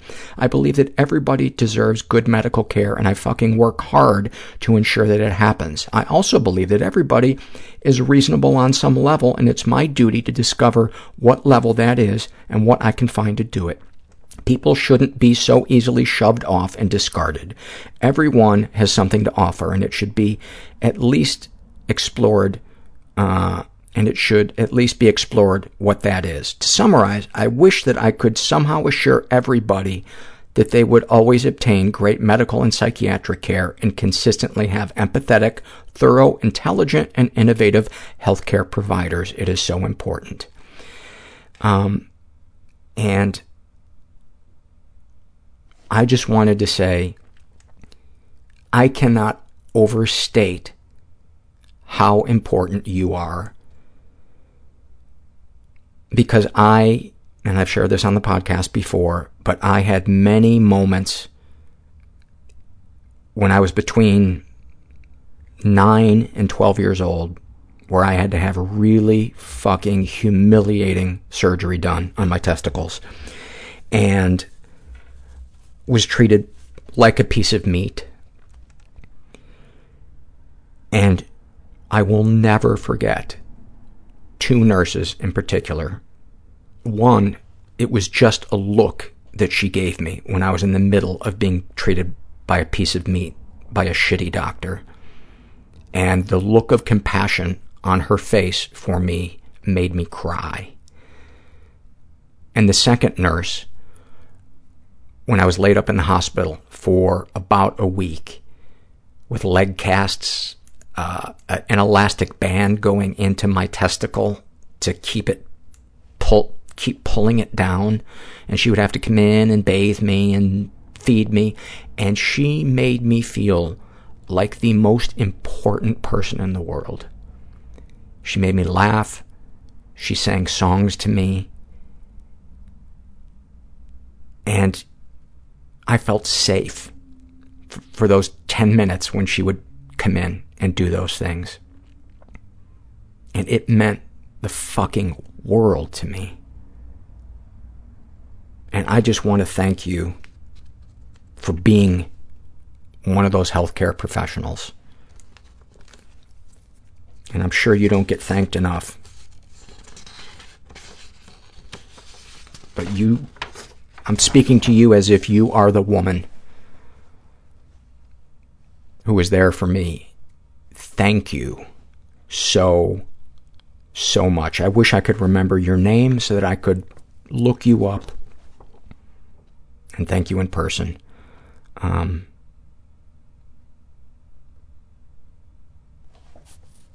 right, this is the last thing. And this is a happy moment that Jen sent in. And she writes, I had no idea I was making any progress with therapy until one evening I was talking with my husband. All of a sudden, he was very motivated to do a bunch of things, get a new, better-paying job, pay down our debt, look for a new house, finish his degree in finance. I asked him why all of a sudden did he want to do all these things at once. His reply, Jen, you have changed so much in the past months that the least I can do is try to make our lives a little better, too. I was totally puzzled. He continued, I've seen you battle your anxiety in a whole new way and sometimes win. You've stuck with the therapist for 9 months now. You now have more space in your head for good things and can see it. I can see the work you do, and it's amazing, and I am lucky to be your husband. I just started crying, and he held me. I've been waiting for him to do all these things for a long time, and to know that I prompted it by working on me was overwhelming. The next therapy session, I told my therapist this, and she beamed. She thanked me for telling her that story because she doesn't get to hear successes often, and it was really appreciated. I swear I saw a tear in her eye.